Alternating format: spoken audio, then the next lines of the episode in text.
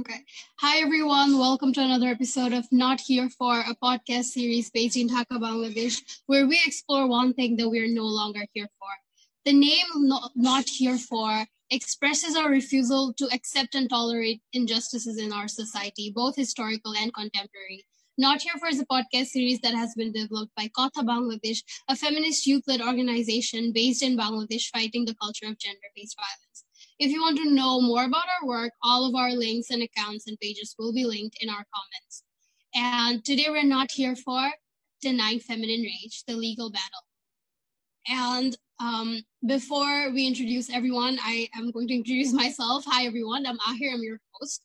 Today's episode is the third episode in our feminine race series, and it is a very special episode because we're going to be talking about we're going to be talking to women and fem legal practitioners who can tell us about the um, how they interact interact in the legal system of Bangladesh as activists and what fuels their rage and activism and the injustice that they face within the system of Bangladesh and the urgent legal reforms that are so necessary in our country. So I'm going to let everyone introduce themselves. Ahona, do you want to start? Hi, everyone. Um, I'm a lawyer, but something that I really like a thing about myself is I'm also a core member of Kotha. Uh, I'm currently specializing in human rights, and I'm really excited to be here. Kamaranti, please introduce yourself. Uh, aunty your আপনার mic mute করা Yes, thank you. অনেক ধন্যবাদ, অনেক এই আয়োজন করার জন্য তোমাদেরকে বিশেষ করে কৃতজ্ঞতা যে এরকম একটা সময় এরকম একটা আলোচনা আমরা করতে যাচ্ছি। আমি কামরুন নাহার, আমি একজন লয়ার কিন্তু প্র্যাকটিসিং না। আমি কি করি আমি নিজেও জানি না, কিন্তু অনেক কিছু করি। আমি নারী পক্ষের সদস্য এবং নারী পক্ষের সঙ্গে দীর্ঘদিন ধরে যুক্ত আছি এবং এই সব নিয়েই আছি, এই ব্যাটেল নিয়েই আছি। আপু। হাই আমার নাম আবদুল্লাহ তিতি। আমি একজন রিসার্চ স্পেশালিস্ট আমি Bangladesh legal aid and services ট্রাস্টের সাথে আছি। আমি একজন ব্যারিস্টার প্র্যাকটিসিং না প্র্যাকটিসিং লয়ার না। বাট আমার গবেষণার যে যেগুলো বিষয় নিয়ে গবেষণা করি, তার মধ্যে জেন্ডার বেসড ভায়োলেন্স লিঙ্গভিত্তিক সহিংসতা একটা একটা কোর টপিক এবং আমি জেন্ডার বেসড ডিসক্রিমিনেশন ইকুয়ালিটি এগুলো নিয়ে কাজ করছি।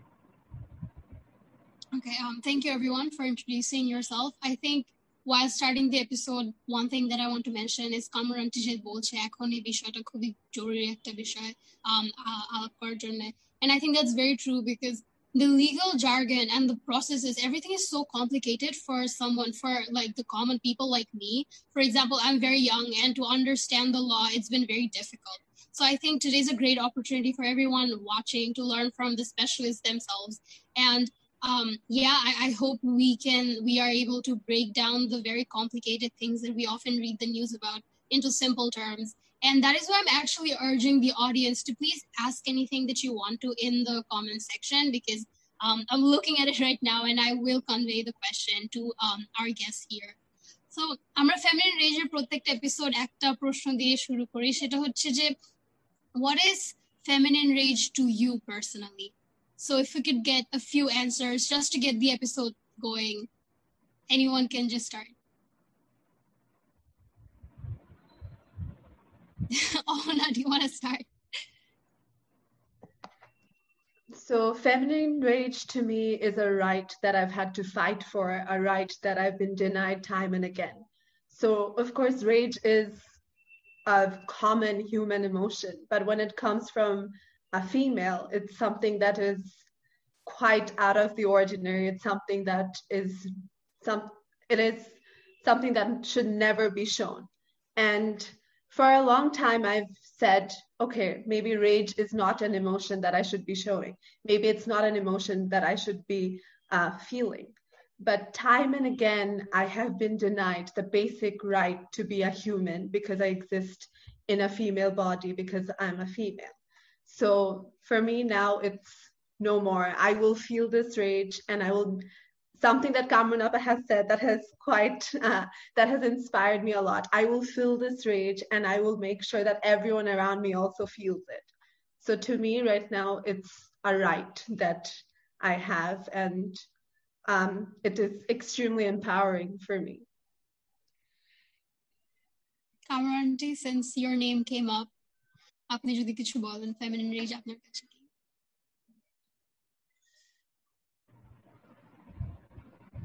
হ্যাঁ। ভুল হয়ে যায়। না, আমার কাছে কথাটাই হলো যে, এটা হলো আমার অধিকারের প্রশ্ন। অধিকারের প্রশ্ন মানুষ হিসেবে নিজেকে চিনতে পারার প্রশ্ন এবং যখন এটা সবকিছু দিয়ে অবহেলিত হতে থাকে, অপমানিত হতে থাকে এবং কেউই এটাকে গুরুত্ব দিচ্ছে না এবং কেউই যখন এটাকে কোনো কিছুই দেশের আইন থেকে শুরু করে রাষ্ট্র, সমাজ পরিবার সবখানেই যখন এটা বঞ্চিত হতে থাকে তখন এখানে আমার মতে হলো এটা হলো আমার অধিকার যে আমি এটা আর সহ্য করা যাচ্ছে না আর পারা যাচ্ছে না এবং এটার জন্য আমি আমার অবস্থান থেকে যেখানে যেভাবে আছি সেখান থেকে আমি যেন রুখে দাঁড়াই আর কোনো সমঝোতা নয় আর কোনো মেনে নেওয়া নয় আর কোনো আপোষ নয় That's a, thank you for sharing. That's a very beautiful answer, Tithirapu. I think um, to me, uh, feminine, feminine rage is really about um, clarity. Um, I think one of the most important things about feminine rage, it is that it's something that has been building for years and years. It's not momentary. এই যে আমরা feminine এই ক্ষোভের যে কথা বলছি এটা কিন্তু ক্ষণিকের কোনো ক্ষোভ নয় যুগ যুগ ধরে নারীর বিরুদ্ধে ঘটে আসা যে সকল আগ্রাসন আছে নির্যাতন নিপীড়ন বঞ্চনা সবকিছুর একটা accumulation feminine raise So, so each instance of violence or each instance of discrimination is one more piece of kindling which burns to fuel this rage. And it's not blind. I think when, when we are fueled with feminine rage, I think women are able to see each and every instance an act of violence and oppression clearly. Our, this is something that helps us to think of clear responses to these acts of oppression. It helps us to understand যে আমাদের অধিকার কোথায় কোথায় খর্ব হচ্ছে এবং তাহলে কিসের জন্য আসলে লড়তে হবে কোথায় আমাদের চিৎকার করতে হবে and our rage is ours it helps us to navigate all that has happened to us continues to happen to us feminine rage helps us to take a stand um, and we are angry i think we know why we are angry and we just feminist rage helps us to understand what needs to be done about to fix things that we are angry about so i think for as i would echo i would just say যে আমাদের আমার অধিকারের একটা বিষয় এটা যেরকম অহনা বললেন এবং কামনাপা বললেন। ডেফিনেটলি আমার একটা অধিকারের বিষয় এবং আমাকে ক্লিয়ারলি চিন্তা করতে সাহায্য করছে এ ধরনের ক্ষোভ। Yeah, I think Yeah, no, that makes a lot of sense. I think um, that's something that we talked about in the intro video as well of Feminine Rage, where we said, it's something that helps us identify those injustice in the first place. So asking everyone in the audience, if you haven't watched that video, go and watch that video already. So now I think let's open the floor to talking about legal systems and the laws of Bangladesh, because since that is why we're here today.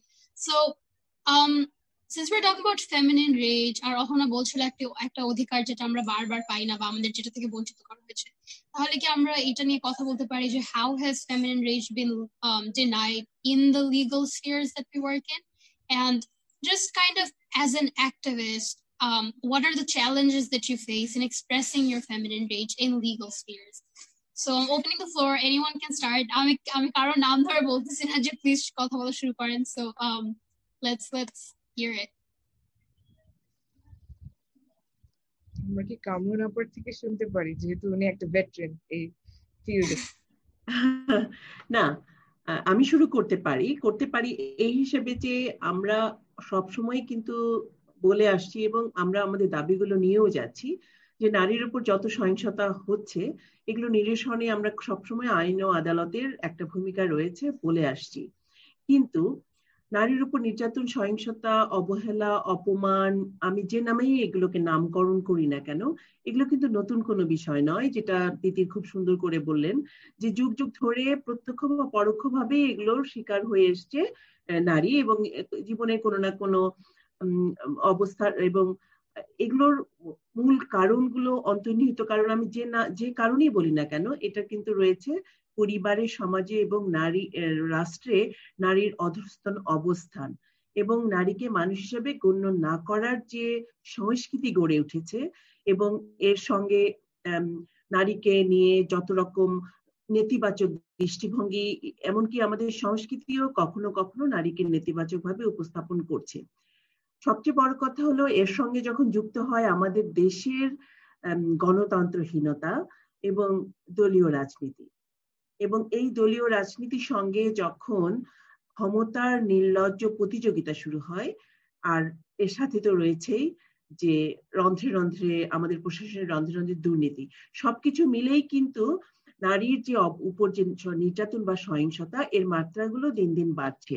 এবং আমাদের আমাদের সমাজে, আমাদের সংস্কৃতিতে নারীকে হেয় করে কথা বলা, নারীর চরিত্র নিয়ে আক্রমণ করা, নারীর নারীকে তার নারীর উপর যে অন্যায় হয়েছে, সেটাকে অপরাধ হিসেবে বিবেচনা না করা, উপরন্ত নারীকেই এর জন্য দোষারোপ করা। এবং দোষারোপ এবং দোষারোপ করার পাশাপাশি নারী কেন এটা করল, নারীর জন্য এটা হয়েছে, এই কথাগুলো কিন্তু অনেক বেশি আমরা শুনতে পাই। তো সেক্ষেত্রে আমি মনে করি না আইন ও আদালতের অনেক বেশি ভূমিকা রয়েছে, কিন্তু তারপরেও আইন ও আদালত অবশ্যই একটা ভূমিকা রাখতে পারে। এবং সেই ভূমিকার কথায় যদি আমি আসি, ভূমিকার কথা বলতে গেলে আমাদেরকে দেখতে হবে এর কাঠামোগত দিক, পদ্ধতিগত দিক এবং এর একে ঘিরে যে আবার সংস্কৃতি তৈরি হয়েছে, সবগুলো দিককে আমাদের খেয়াল করতে হবে। কারণ এটা তো একটা হলো যে একটা ঘটনা ঘটেছে, সেই ঘটনাটা সূত্রপাত এক জায়গায় হবে, সেটা থেকে আরেকটা ধাপে ধাপে আসবে এবং এই যে ধাপগুলো পরিচালিত হয়, এই ধাপগুলো রন্ধ্রে রন্ধ্রে আমি যখন ওই যে প্রশাসন বলি, সমাজ বলি, রাষ্ট্র বলি সবগুলো তো এর উপাদান। একটা উপাদান যদি ক্ষতিগ্রস্ত থাকে, আরেকটা উপাদান ক্ষতিগ্রস্ত হতেই বাধ্য। এবং এর ফলাফল কিন্তু অবশ্যই নেতিবাচক। এবং আমরা, আমাদের গবেষণা কি বলছে? আমাদের গবেষণা বলছে যে ধর্ষণের শিকার নারীর মামলার ফলাফল পাওয়া এতটা সহজ নয়। এবং নারীর উপর সহিংসতার ঘটনায় এখন পর্যন্ত আমরা দেখছি, কেউ কেউ বলছেন তিন পার্সেন্ট কেউ কেউ বলছেন দুই দশমিক এত পার্সেন্ট মানে এতগুলো ঘটনা ঘটে, একশো ভাগ ঘটনার মধ্যে দুটো বা তিনটে ঘটনায় আমরা দেখি শাস্তির ব্যবস্থা হয়েছে। তার মানে কি? ঘটনাগুলো ঘটছে, এমন না যে ঘটনা ঘটছে না। ঘটনা ঘটছে কিন্তু এটা প্রমাণ করার জন্য যে উপাদানগুলো দরকার, এটা প্রমাণ করার জন্য যে সাক্ষ্য দরকার, সেগুলো নারীর অনুকূলে নেই। এবং সেটার জন্য রাষ্ট্রযন্ত্র বা আদালত বা আইন, আইনের যে ভূমিকাটা রয়েছে, সেটা কিন্তু যথেষ্ট নয়। এবং এটার কারণেই কিন্তু ঘটনাগুলোকে প্রমাণ করা যাচ্ছে না। এবং আমাদের, আমরা এখন অনেকের কাছেই শুনি বা জানি যে বাংলাদেশে যত নারী নির্যাতনের ঘটনা ঘটে, তার নাইনটি নাইন পার্সেন্ট মিথ্যা। এই ঘটনার কখন আমরা বলব? তো সেটা নিয়ে আমি আশা করি তিতিরও কিছু যুক্ত করবে। আমি প্রয়োজনে পরে আবার যুক্ত করব। কামরুন আমি তো আসলে কামরুন যেটা বললেন, তার সাথে অ্যাড করব। এটা যে আসলে আমাদের সমাজ ব্যবস্থা, আমাদের রাষ্ট্রযন্ত্র, রাষ্ট্রের এই যে আইনি কাঠামো, এই বিষয়গুলো লিগাল ফ্রেমওয়ার্ক কিন্তু নারীর অনুকূলে না। তার মানে হচ্ছে যে লিগাল ফ্রেমওয়ার্ক মানে একটা নারীর প্রতি সহিংসতা, তার বিরুদ্ধে যদি সহিংসতা হয়, ঘটে গেলে যে সহিংসতার জন্য একটা সহিংসতার ঘটে যাওয়ার পর যে ফার্স্ট স্টেপে একজন মানুষ একটা অভিযোগ নিয়ে একটা জায়গায় যাবে। মানে একটা আই মানে যখন জাস্টিস মেকানিজমের সাথে এঙ্গেজ করার প্রথম স্টেপটাতেই কিন্তু তাকে ফিরে যেতে হচ্ছে। কারণ আমাদের যে পুলিশের কাছে কমপ্লেন করার সিস্টেম বা আমরা যে নাইন নাইন নাইন আমাদের এমার্জেন্সি হেল্পলাইন আছে, এগুলোতে বা ওয়ান জিরো নাইন আমাদের যে ভায়োলেন্স এগেনস্ট উইমেন অ্যান্ড চিলড্রেনের যে হেল্পলাইন আছে, এগুলোতে যখন একজন নারী ফোন করছেন বা যিনি এই ধরনের সহিংসতার শিকার হচ্ছেন একজন ব্যক্তি। ফোন করার সাথে সাথে যে তার মানে আমরা কিন্তু প্রেডিক্টেবলি এটা বলতে পারছি না যে তার জন্য একটা পজিটিভ রেসপন্স আসবে। অনেক ক্ষেত্রে দেখা গেছে যে নাইন নাইন নাইনে ফোন করার পর ফোন করতে পারছেন মানে ফোন কানেকশন যাচ্ছে না। ওয়ান জিরো নাইন এই ধরনের কমপ্লেন্টের যে হেল্পলাইনগুলো আছে ওগুলো থেকে দ্রুত দ্রুত ইমিডিয়েটলি যে রেসপন্সটা আসা উচিত একজন মানুষকে একটা ভায়োলেন্সের জায়গা থেকে প্রোটেক্ট করে একটা সেফ জায়গায় নিয়ে যাওয়ার, সেই রেসপন্সগুলো আসছে না। পুলিশের কাছে যাওয়ার পর পুলিশ এমন প্রশ্ন পুলিশের কাছে একটা মানুষকে এমন প্রশ্ন বিদ্ধ হতে হচ্ছে যে তখন মনে হচ্ছে যে আমার এখানে না আসলেই ভালো ছিল। কারণ আমি যে একটা সমস্যা নিয়ে এসেছি, সেই সমস্যার তো কোনো সমাধান হচ্ছে না। উল্টো মানে আমাকে, আমার চরিত্র নিয়ে একটা কটুক্তি বা আমি কেন মানে এই যে ভিকটিম ব্লেমিং এর যে সংস্কৃতি আমাদের আছে, সেই, ওই ভিকটিম ব্লেমিং এর সংস্কৃতিতে গা ঢেলে যারা গা ভাসিয়ে যারা আমাদের আসলে, যাদের আমাদের প্রোটেক্ট করার কথা, তারাই কিন্তু এসে আমাদেরকে ব্লেম করছে যে তুমি কেন ওই অবস্থায় ছিলে? তোমাকে ওখানে কেন পাওয়া গেল? তুমি যদি এটা না করতে, তখন তো এই যে এভাবে কিন্তু মানে এইভাবে একটা ডিনায়াল এই জায়গায় আসছে। তারপরও যদি এই পুলিশ এই ফার্স্ট কমপ্লেন্টের জায়গাটা পেরিয়ে একজন মানুষ পরবর্তী ধাপগুলোতে যেতে থাকে, তখন দেখা যাবে যে কোর্টে চলে গেল। কোর্টে চলে যাওয়ার পরও এই যে কামুনাপা বললেন যে মিথ্যা মামলার বিষয়টা অনেক জায়গায় আসে যে নারীদের প্রতি যত ধর্ষণের অনেক মামলা মিথ্যা। কিন্তু এই যে বলা হচ্ছে যে মামলাটা মিথ্যা, কি কারণে সেটা বলা হচ্ছে? একটা মামলা মিথ্যা হিসেবে বলা হচ্ছে যখন দেখা যাচ্ছে যে পর্যাপ্ত ইয়ে নেই এভিডেন্স নেই। এভিডেন্স নেই এই জন্য বলা হচ্ছে যে প্রমাণ করা গেল না, নিশ্চয়ই মিথ্যা মামলা করেছে। বাট একজন এই ধরনের সহিংসতার এভিডেন্স এভিডেন্স কোর্টকে দেওয়ার জন্য যে পরিস্থিতিটা একটা একটা সুষ্ঠু ইনভেস্টিগেশন প্রসেস মানে ঠিক করে তদন্তগুলো করা, তারপর আমাদের যে বিভিন্ন রিপোর্টস মেডিকেল রিপোর্টস আছে ফরেন্সিক রিপোর্টস আছে এই রিপোর্টগুলো যেন মানে ইমপার্শিয়াল ভাবে এই রিপোর্টগুলো তৈরি করা হয়, বিভিন্ন জায়গায় গভর্নমেন্টের যে মেশিনারিরা আছেন এমার্জেন্সি সার্ভিস প্রোভাইডার্স রেসপন্ডার্স যারা আছেন পুলিশ ল এনফোর্সমেন্ট এবং হেলথ কেয়ার প্রোভাইডার্স এই মানুষগুলো যারা আমাদেরকে এমার্জেন্সি রেসপন্স দেন যখন একটা সহিংসতার ঘটনা ঘটে, সেই মানুষগুলো যাতে এক্সটার্নাল ইনফ্লুয়েন্স দ্বারা প্রভাবিত না হয়ে মানে যদি তার, সেই মানুষের ইম্পার্শিয়ালিটির জায়গাটা যখন চলে যায়, তখনও কিন্তু আবার একজন মানুষ তার যে একটা সুষ্ঠু ন্যায় বিচার পাবার, সুষ্ঠুভাবে ন্যায় বিচার পাবার অধিকার, ন্যায্যতার যে অধিকারটা আছে, সে জায়গা থেকে আবার বঞ্চিত হচ্ছে। আবার কোর্টে যাওয়ার পরেও দেখা যাচ্ছে যে, ওই যে ডিনায়াল অফ ফেমিনিন রেজের যে জায়গাটা আসছে লিগাল স্ফেয়ারে যে কিন্তু আবারও একজন নারী এই যে তার তার অধিকার অ্যাক্সেস করার যে জায়গাটা আছে, সুরক্ষা অ্যাক্সেস করার যে জায়গাটা, সেখানে আবার তিনি বঞ্চিত হচ্ছেন আর আরেকটা কথা আমার মনে হয় বলা উচিত, এটা তো আমরা বলছি যে নারীরা সহিংসতার শিকার হচ্ছেন, সংক্ষুব্ধ যারা বাট অনেক ক্ষেত্রে লিগাল স্ফেয়ারে আমাদের লিগাল স্ফেয়ারে আমার মনে হয় এটা আলোচনা করা উচিত যে, আমাদের বর্তমান আইনি যে, আমাদের যে লিগাল সিস্টেম আছে, এটা কিন্তু মেজরিটি এটা মেল ডমিনেটেড সো এখানে আপনার খুব কম নারী বিচারক আছেন, খুব কম নারী আইনজীবী আছেন, খুব কম নারীদের যে একটা বিচরণ এই লিগাল সিস্টেমে সেটা এখন আস্তে আস্তে বাড়ছে। কিন্তু তবুও দেখা যাবে যে ছেলেদের তুলনায় অনেক খুব কম মেয়েরাই, খুব কম নারীরাই আসলে লিগাল সিস্টেমের মধ্যে আছেন। সো ওই একটা দেশে আইনি ব্যবস্থা, একটা দেশের আইন, একটা রাষ্ট্র চালানোর জন্য রাষ্ট্রের কাঠামের মধ্যে সেই দেশের আইনি ব্যবস্থা অত্যন্ত গুরুত্বপূর্ণ একটা মেশিনারি কিন্তু তার মধ্যে যদি কারণ অনেক ডিসিশন মেকিং প্রসেসগুলো আসলে আমাদের আইনি লিগাল সিস্টেম থেকে আসে ডিসিশনগুলো আসে। তো সেখানে যদি একজন নারী না গিয়ে নারী যদি সেখানে প্রেজেন্ট থাকতে না পারে নারী যদি সেখানে রিপ্রেজেন্টেড হতে না পারেন, নারী যদি তার কথাগুলো লিগাল সিস্টেমের মধ্যে না বলতে পারেন লিগাল সিস্টেমের মধ্যে থেকে না বলতে পারেন, তখন কিন্তু আরেকটা ডিনায়াল হয়। ফেমিনিন রেজের যেটা আমি বলি Exactly. Thank you, Abu. I think that is that is such a good establishment between feminine rage and the legal sphere because I think that is why we're having this episode today because there's a not only is there injustice um, in the system towards survivors but there's also lack of representation and spaces for femme practitioners to actually raise their voice. So thank you for bringing that up. I think that's a that's a recurring theme of this episode, something that we're speaking out against. তো Kamran aunty আর তিথি আপু দুজনেই যেটা বললেন তার মধ্যে অনেক কিছুই কিন্তু আমরা রেপ ল রিফর্ম কোলিশনের দাবিগুলোতে পেয়েছি So do we kind of want to move on to how our rage formulated our demands to the state and society and just talk about those demands in general?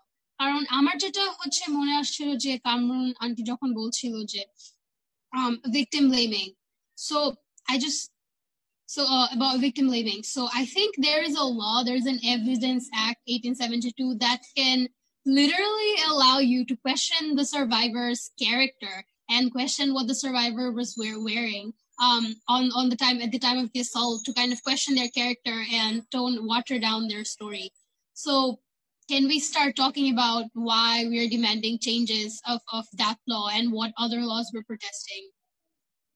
Ahona, did you have something to add?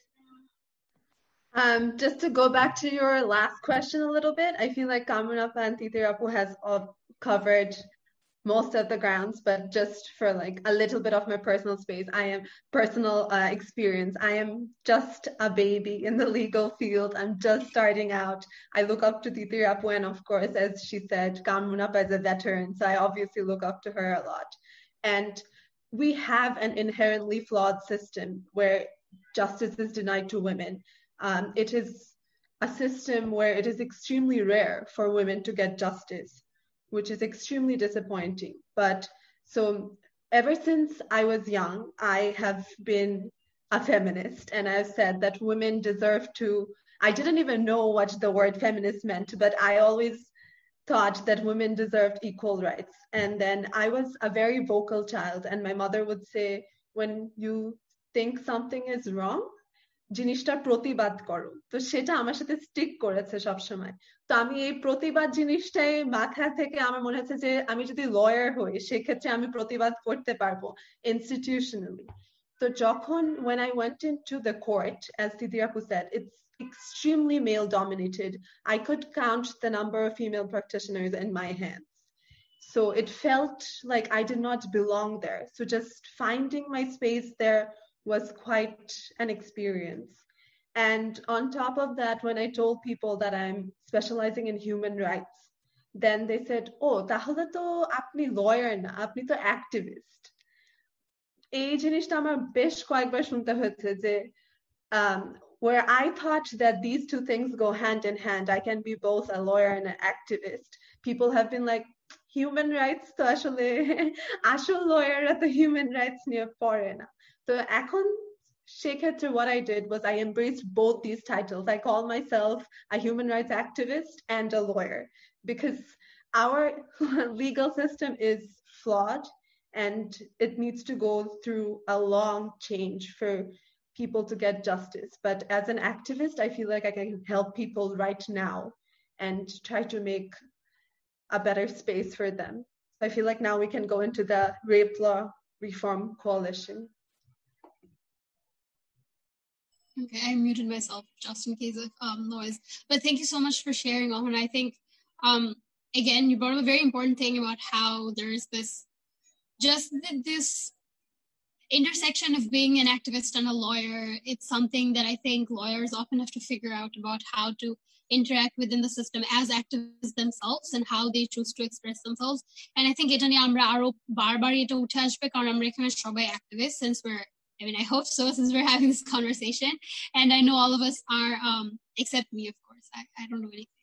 But I know all of you are law- like in the field of law. So, hey, so um, thank you, Honor, for sharing. So, um, I brought up the thing about the Rape Law Reform Coalition.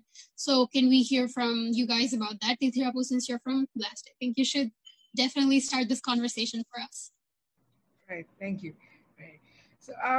Rape law reform coalition coalition বা ধর্ষণ সংস্কার জোট আমরা যেটাকে বলছি সেটা কিন্তু একটা একটা কোর মেম্বার নারী পক্ষ একটা কোর মেম্বার এবং কামরুন আপা আমাদের সেই কোলিশনের একটা অত্যন্ত গুরুত্বপূর্ণ এবং কোর একজন কি টিম প্লেয়ার ওখানে। সো কামরুন আপা অবশ্যই আরও অ্যাড করবেন নিশ্চয়ই।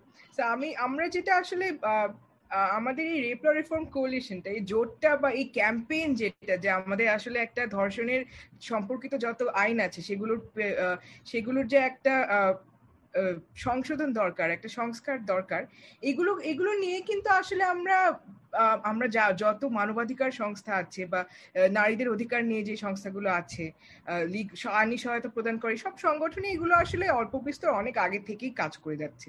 সেই দুই হাজার সালে যখন নারী ও শিশু নির্যাতন দমন আইনটা আসলো, তখনও এগুলো নিয়ে কাজ হয়েছে, তার আগেও কাজ হয়েছে। নাইনটিন নাইনটি ফাইভে যখন বিশেষ বিধান আইনটা এসেছিল, তখনও মানে আইন, ধর্ষণের আইন, ধর্ষণের এক্সিস্টিং যে আইন আছে, সেটা যে অনেক তাতে যে খুব, অনেক বেশি ঝামেলাপূর্ণ একটা আইন এবং অনেক বেশি সংস্কার যে প্রয়োজন, এটা কিন্তু আমরা আগে থেকে এই উপলব্ধিটা সবাই করেছে এবং এটা নিয়ে কাজ করে যাচ্ছে।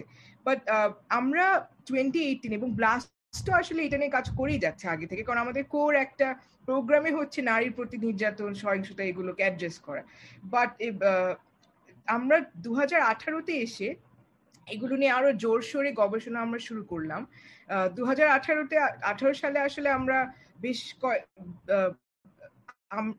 এই কয়েকটি সংগঠন আসলে দু সালে বা তারও আগে কিছু এই যে রেপ ল কে রেপ লর কিছু কিছু অ্যাসপেক্টকে অ্যাসপেক্টকে আর কি পরিবর্তন করার জন্য কয়েকটি রিট পিটিশন ফাইল করেছিল। যেমন একটা হচ্ছে যে আমাদের যে টু ফিঙ্গার টেস্ট আছে, সেই টু ফিঙ্গার টেস্টটাকে পরিবর্তন বাতিল করে দেয়া বা আমাদের বিভিন্ন ধর্ষণের ক্ষেত্রে যে একটা ল এনফোর্সমেন্ট এজেন্সির কি কি দায়িত্ব থাকবে বা এমার্জেন্সি সার্ভিস প্রোভাইডার্সদের ইমিডিয়েট কি কি দায়িত্ব থাকবে, এগুলো নিয়ে সরকারের কাছে এগুলো নিয়ে যখন আর কি ডিলে হয়, সে, তখন একজন মানুষ ন্যায় বিচার পায় না বা ন্যায় বিচার পেতে তার যে বিঘ্ন ঘটে বা বাধা ঘটে ডিলে ঘটে, সেগুলোকে অ্যাড্রেস করার জন্য কোর্টের কাছে নির্দেশনা চাওয়া। এসব এরকম কিন্তু বেশ কয়েকটি কেস দু হাজার আঠারোতে আমরা হাইকোর্টের কাছ থেকে দুটো জাজমেন্টও এরকম পেয়েছি। সো আমি বলব যে এই গবেষণা, এই যে রেপ ল রিফর্ম করা দরকার, সেই সেটা নিয়ে যে একটা জোরে সোরে একটা ক্যাম্পেইন করা, একটা প্রতিরোধ গড়ে তোলা উচিত। এই এই জায়গাটা আসলে আমরা যখন, সেটা আরও ফিল্ড হয়েছে যখন হাইকোর্টের পক্ষ থেকেও আমরা কিছু পজিটিভ রায় পেয়েছি। যেগুলো আসলে পরিবর্তন, পরিবর্তনের দিকে আগানোর জন্য যে রায়গুলো পেয়েছি। তো দু হাজার আঠারো সালে আমরা রেপ ল রিফর্ম ক্যাম্পেইন আমরা ব্লাস থেকে বেশ কয়েকটি সংগঠন একসাথে হয়ে ক্যাম্পেইনটা শুরু করার পর রেপ ল রিফর্ম কোলিশনটা আস্তে আস্তে স্থাপন হলো।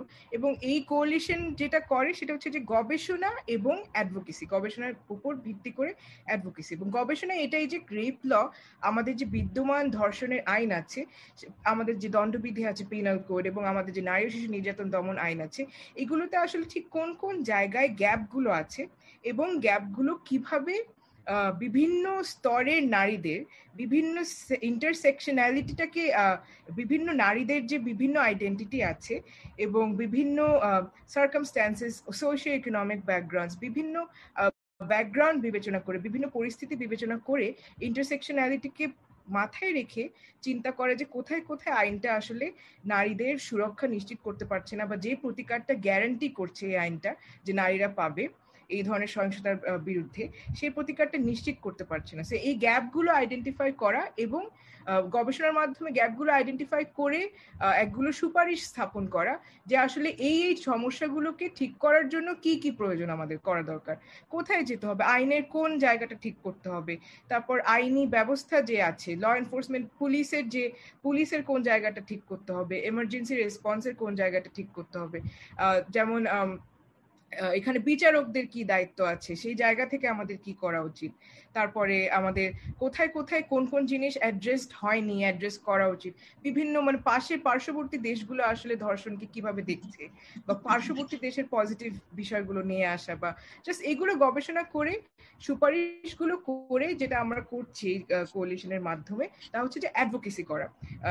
প্রচুর পরিমাণে পলিসি মেকারদের সাথে অ্যাডভোকেসি করা হচ্ছে যারা পুলিশে আছেন, যারা আই যারা আইনজীবী, যারা বিচারক যারা নীতি নির্ধারক, যারা নীতিমালা প্রণয়ন করেন, যারা আইন প্রণয়ন করেন, সবার সাথে অ্যাডভোকেসি অ্যাডভোকেসি করার একটাই উদ্দেশ্য তাদেরকে জানানো যে এই সমস্যাগুলো আমাদের আইনে বিশ বছর থেকে বিদ্যমান, আসলে একশো ষাট বছর থেকে বিদ্যমান, যদি আমরা পিনাল করতে যাই। সো এই যে একশো ষাট বছর থেকে বিদ্যমান এই সমস্যাগুলো এখনও আমরা সলভ করতে পারছি না। কিন্তু সলভ করার জন্য আমাদের কাছে উপাদানগুলো আছে যে কি কি সলভ করতে হবে তো আপনারা প্লিজ আমাদের কথা শুনুন এবং আমাদের কথা আমলে নিয়ে এভাবে সলভগুলো সলভ করুন so rape law reform coalition মোটা খুব ইন আ নাটশেল কিন্তু এই জিনিসগুলো করে যাচ্ছে এবং তার সেই, এই এই অ্যাডভোকেসি এই গবেষণার ভিত্তিতে এই যে দশ দফা দাবি, আমরা আর কি অক্টোবরে এই দশ দফা দাবিটা আমরা প্রেরণ করি সবার কাছে। বাট এই দশ দফা দাবি আসলে দু হাজার আঠারোতে আমরা বেশ কয়েকটি কনসালটেশন সবাই একসাথে মিলে বিভিন্ন অর্গানাইজেশন একসাথে মিলে বেশ কয়েকটি রেবল রিফর্ম কনসালটেশন আমরা করেছি এক্সপার্ট কনসালটেশন সেগুলোর পর একটা বড় একটা ন্যাশনাল লেভেলে একটা কনফারেন্স করে আমরা সবাই অ্যাগ্রি করেছি যে ইমিডিয়েটলি এই এই জিনিসগুলো আমাদের প্রয়োজন, সংস্কারের প্রয়োজন। সেই কনফারেন্সের যে দাবিগুলো এসেছে, সেখান থেকে আমরা এই অক্টোবরে যখন আমরা দেখলাম যে এই যে বিভিন্ন, এই যে সেক্সুয়াল ভায়োলেন্সের এবং রেপের কেসগুলো একদম কল্পনাতীত মানে একটা জঘন্য অবস্থায় বেড়ে চলছে তখন এই দাবিগুলো আমরা ইয়ে করি তখন পেশ করি আর কি So I think there um we can talk about some of these demands because um I think a lot of our audience might not be aware of the demands that we're talking about. There are a few that I specifically wanted us to touch on. Um, firstly, হচ্ছে the definition of rape does not include um, victims of other genders, and um, it doesn't. I don't even know how to phrase this anymore because it's just. ওকে আহির আমি আমি মনে হয় তোমাকে একটু help করতে পারি যে আমরা ওখানে মূলত যেটা বলার চেষ্টা করেছি এবং এটা কিন্তু এক ইয়ে না মানে এটা আমরা অনেক দিন ধরে তিতির যেটা খুব সুন্দর করে বললে যেটা অনেক দিনের দাবি ছিল যে ধর্ষণের সংজ্ঞাটিকে অন্য সব মানবাধিকার মানদণ্ডের সাথে সামঞ্জস্য রেখে এটাকে সংজ্ঞায়িত করতে হবে। এবং এই সংজ্ঞার মধ্যে এখন পর্যন্ত কোনোভাবে উল্লেখ নেই যে একটা শিশু ধর্ষণ হলে সেখানে পেনিট্রেশন নাও হতে পারে, সেটা ধর্ষণ হবে কি হবে না। এমনকি যৌন বিবাহিত সম্পর্কে, বিবাহ সম্পর্কের মধ্যে যৌন নির্যাতন সেটাকে ধর্ষণ হিসেবে স্বীকৃতি দেওয়া হচ্ছে মানে এতটা ত্রুটি নিয়ে এই আইনটি কিন্তু চলে এসছে। যেখানে এতগুলো ত্রুটি থাকে, সেখানে তো ন্যায় বিচার শব্দটাই এখানে অমূলক, আমি মনে করি। এবং সেখানে যখন আমরা সংজ্ঞাকে সংজ্ঞায়িত করার কথা বলব, সেখানে অবশ্যই সেখানে চিন্তা করতে হবে বয়সটা বয়সের ইয়ে সম্মতি দিতে পারার মতো যোগ্যতা আমাদের দেশে এখনও এটা ষোলো বছর ধরে রাখা হচ্ছে। কিন্তু ষোলো বছর বয়সের একজন মানুষ সম্মতি দেওয়ার জন্য কতটা সক্ষম হচ্ছেন, সেটার দিকে কিন্তু গুরুত্বটা আমরা দিচ্ছি না। এরকম অনেকগুলো ত্রুটি এখানে রয়েছে পেনিট্রেশন যেটা আমি আগেই বলেছি, এবং এর পাশাপাশি এই আমাদের অন্যান্য দাবির মধ্যে রয়েছে যে আমাদের ধর্ষণ আইনটা অন্যান্য অনেক আইনের সাথে যেমনই সামঞ্জস্যপূর্ণ নয়, তেমনি এটাকে আমরা কখনোই দেখিনি। এটা সিডো সিআরসি বা অন্য যে আইসিসিপি যে আন্তর্জাতিক যে দলিলগুলো আছে, সেটার সঙ্গে এটা কতটা সামঞ্জস্যপূর্ণ? এটা যেমন মিলিয়ে দেখা দরকার। এর পাশাপাশি রয়েছে, এই ধর্ষণের শিকার হলে ক্ষতিপূরণের বিষয়টা কিন্তু এখন পর্যন্ত কোথাও সেভাবেই আলোচনা হয় নাই। যদিও একটু একটু আলোচনা শুরু হয়েছে, কিন্তু এটা একটু আলোচনা শুরু হয়, আবার এটা কোথায় যেন গিয়ে হারিয়ে যায়। আর সবচেয়ে বড় যেটা অলরেডি আহিদ বললেন যে ধর্ষণের শিকার ধর্ষণের শিকার ব্যক্তির চরিত্রগত সাক্ষ্যের ব্যবহার। এটা যে কতটা ত্রুটিযুক্ত এবং কতটা নারীর জন্য অবমাননা কর সেটা কিন্তু এর ভেতর দিয়ে যিনি না গেছেন, তিনি বুঝতে পারবেন না। এবং এটা হয়েই এসছে যে একশো পঞ্চান্ন আমাদের সাক্ষ্য আইনের একশো পঞ্চান্ন যে চার ধারা আছে, এটার কোনো সংশোধনের দিকে কারোরই কখনোই কোনো মনোযোগ দেওয়া দেখা আমরা দেখতে পাইনি। কিন্তু এটা নিয়ে কিন্তু অনেক দিন ধরেই আমরা যদি বলি যে আমরা ত্রিশ বত্রিশ বছর ধরে আমরা এই এই ব্যাপারে আন্দোলন করে যাচ্ছি বা কথা বলে যাচ্ছি, আমরা কিন্তু এটা নিয়ে কথা বলছি। কিন্তু এখন পর্যন্ত এখানে আমরা ভাষাটি পরিষ্কারভাবে পাইনি এবং পাওয়ার জন্য এখানে দাবিটা যুক্ত আছে। এবং এখানে সাক্ষীর অতীত, যৌন অভিজ্ঞতার ইতিহাস যেখানে গুরুত্বপূর্ণ হওয়া উচিত, সেখানে যিনি ধর্ষণের শিকার হয়েছেন, তার যৌন অভিজ্ঞতা অতীত ইতিহাস নিয়ে নাড়াচাড়া করা এবং সেটাকেই গুরুত্ব দেওয়া হয়ে আসছে। এবং বিশেষত সাক্ষী সুরক্ষা আইন, যেটা আরেকটা গুরুত্বপূর্ণ জায়গা, যে সাক্ষী সুরক্ষা আইন নিয়ে তো আসলে অনেক কথা তো বলা দরকার এবং অনেক বেশি, কারণ এই সাক্ষী আদালত পর্যন্ত এসে তার সাক্ষ্য দিতে পারবেন কি পারবেন না, এর নিশ্চয়তা কিন্তু আমাকে কোনো আইন দিতে পারেনি। এবং যেখানে আমাদের আদালত চত্বর থেকে অভিযুক্তকে বা যিনি নির্যাতনের শিকার তাকে ধরে নিয়ে যাওয়া হয়, গুম করে ফেলা হয়, তুলে নিয়ে যাওয়া হয়, হুমকি পরের কথা। হত্যা করা হয়। সেখানে সাক্ষী সুরক্ষা আইনটা অনেক বেশি গুরুত্বপূর্ণ ভূমিকা রেখেছে। এবং আরেকটা জিনিস গুরুত্বপূর্ণ, যেটা সংবেদনশীলতা। যেটা তিতি সুন্দর করে সংবেদনশীলতাটার জন্য আমাদের শুধু প্রশিক্ষণ বা কারিকুলাম তৈরি করলেই কিন্তু হবে না। এটার সঙ্গে যুক্ত করতে হবে যারা এই প্রক্রিয়াটার সঙ্গে আছেন, আইনজীবী, বিচারক, পুলিশ থেকে শুরু করে যারাই আছেন, তারা যাতে এই বিধিটি দায়িত্ব, এই একটা তাদের জন্য একটা বিধি করা কোড অফ কন্ট্যাক্ট যেটাকে আমরা বলতে পারি। এবং এটা এটার সঙ্গে এটা যাতে তারা ঠিকমতো অনুসরণ করেন সেটার জন্য এটা প্রণয়ন করা এবং এটাকে বাস্তবায়নযোগ্য করা। শুধু বই করে রাখলেই কিন্তু হবে না। এবং আমরা অনেক আমরা অনেক উদাহরণ দিতে পারি যে আমরা অমুক মডিউল করেছি তমুক কারিকুলাম করেছি কিন্তু এটাতে কিন্তু লাভ হয়নি। আমরা সেই সারদায় গিয়ে পুলিশ প্রশিক্ষণ করেছি কিন্তু পরিবর্তনটা আসলে কোথায় হচ্ছে? এবং সেটাকে কতটা নারীর অনুকূলে আমরা আনতে পারছি, সেই দাবিগুলো কিন্তু এখানে খুব স্পষ্টভাবে উঠে এসেছে। এবং সর্বোপরি হলো যেটা খুবই এবং অত্যন্ত গুরুত্বপূর্ণ, শিক্ষা প্রতিষ্ঠানের যে, এটাকে আসলে পাঠে অন্তর্ভুক্ত করা, যে এটার জন্য নারী এবং মেয়েদের উপর যে সহিংসতা, এটা সম্পর্কে মানুষের ধারণাটাকে সুনির্দিষ্ট করা এবং নারী বিদেশি যে রীতিনীতিগুলো রয়েছে, সেগুলোকে দৃঢ়তরে নির্মূল করার জন্য এটাকে পাঠ্যপুস্তকে জেন্ডার এবং মানবাধিকার শিক্ষা পাঠটাকে বাধ্যতামূলক করা। এটা কিন্তু আমরা খুব জোরের সাথে তুলেছি এই দাবিগুলোতে। আমি যদি একটু Yes, did you have something to add? আমি জাস্ট কামরুন আপা যেটা বললেন যে এই যে আমাদের শিক্ষা পাঠ্যপুস্তকে এই ব্যাপারটা অন্তর্ভুক্ত করা একটা অনেক ইম্পর্টেন্ট জিনিস হচ্ছে যে সম্মতিটাকে বোঝা। নারীর কনসেন্ট এবং সম্মতিটাকে বোঝা, যেটা বোঝা হয় না, বিধায় আমাদের যে আইন আছে, এই যে সাক্ষ্য আইনের কথা আমরা বলছি একশো পঞ্চান্ন ধারা চার চার সাব ধারা যেটা সাব সেকশন ওই সেকশনটা কিন্তু পুরো একটা ভিকটিম ব্লেমিং করার একটা ধারা। সো কারণ ভিকটিম ব্লেমিং কেন করছে? কারণ এই আইনটা চিন্তাই করছে না যে কনসেন্ট একটা জিনিস। যে একটা নারীর যদি মানে তার পাস্ট সেক্সুয়াল হিস্ট্রি কেন তুলে আনতে হবে? যদি যিনি পারপেট্রিয়েটার যিনি ধর্ষণ করেছেন তার সাথে যদি একজন যিনি ধর্ষণের শিকার হয়েছেন তার যদি একটা পাস্ট এক বিশ বছর ধরে সেক্সুয়াল হিস্ট্রি থাকে সেক্সুয়াল রিলেশনশিপ থাকে তারপরও কেন ওই মুহূর্তে, ওই যে, যা, তার সাথে যে ধর্ষণের ঘটনাটা হয়েছে, যে সহিংসতার ঘটনাটা হয়েছে, ওই ইনসিডেন্টে ওই মুহূর্তে যদি তার সম্মতি না থাকে everything else nothing else matters কিন্তু। ওই মুহূর্তে সম্মতি তিনি দিয়েছেন কিনা, নাকি তিনি সম্মতি উইথড্র করেছেন that should be the only thing that matters তো আমাদের আইন কিন্তু কনসেন্ট বোঝে না। এবং আমাদের এই যে কামরুন আপা যে বললেন যে আমাদের যে আন্তর্জাতিক মানবাধিকারের মানদণ্ডের সাথে সামঞ্জস্যপূর্ণ না, আন্তর্জাতিক মানবাধিকার মানদণ্ডগুলো কিন্তু বেসিক টেনেট একটা, যে রেপ লয়ের বেসিক টেনেট এটাই হওয়া উচিত যে মানে রেপ মানে কি? এই একদম মোটা দাগে সাধারণভাবে হচ্ছে যে নন কনসেনচুয়াল একটা যৌন সম্পর্ক। যে কনসেন্ট এটার কি এলিমেন্ট কি ইনগ্রিডিয়েন্ট ইনগ্রিডিয়েন্ট কনসেন্ট বাট এটা কিন্তু আমাদের আইনে এটা নিয়ে কিছু বলা হচ্ছে না।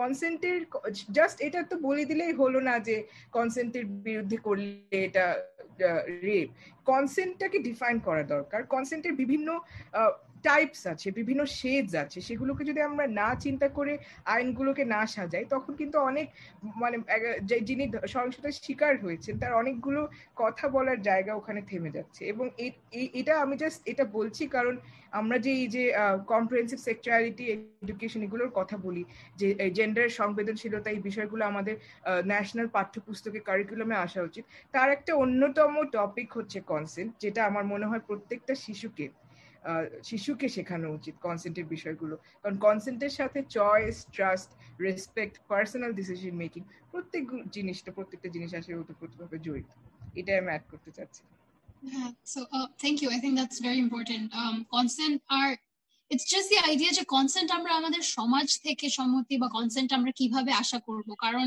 যখন আমাদের legal systems and the institutions themselves don't consider consent as an important part that is required to form laws. And I think since we talked about consent and since we talked about age, um, can we move on to marital rape and the disgusting idea of how if you're over a certain age, it's not going to be considered rape, if even if because you're married, and the this notion that marriage equates to consent. Ahona, do you want to start off this conversation? Uh, so backtracking just a little bit because we were on con- on the topic of consent. So um, Kotha does uh, comprehensive sexuality education, and the first thing we teach is consent because we believe that um, for people to be uh, practicing safe sex, consent is extremely important. And that is just not at all defined by our law. And that's where the marital rape uh, or the lack of acknowledgement of marital rape comes in because we know that consent is revocable, but আমাদের আইনে তো কনসেন্টের বিষয়টা আসে না। সেক্ষেত্রে বিবাহ মানে সারা জীবনের জন্য আমার সম্মতি দিয়ে দিলাম। কিন্তু সেটা তো হতে পারে না। আমরা একশো ষাট বছরের একটা আইনে আমরা এখন ওটা ফলো করছি।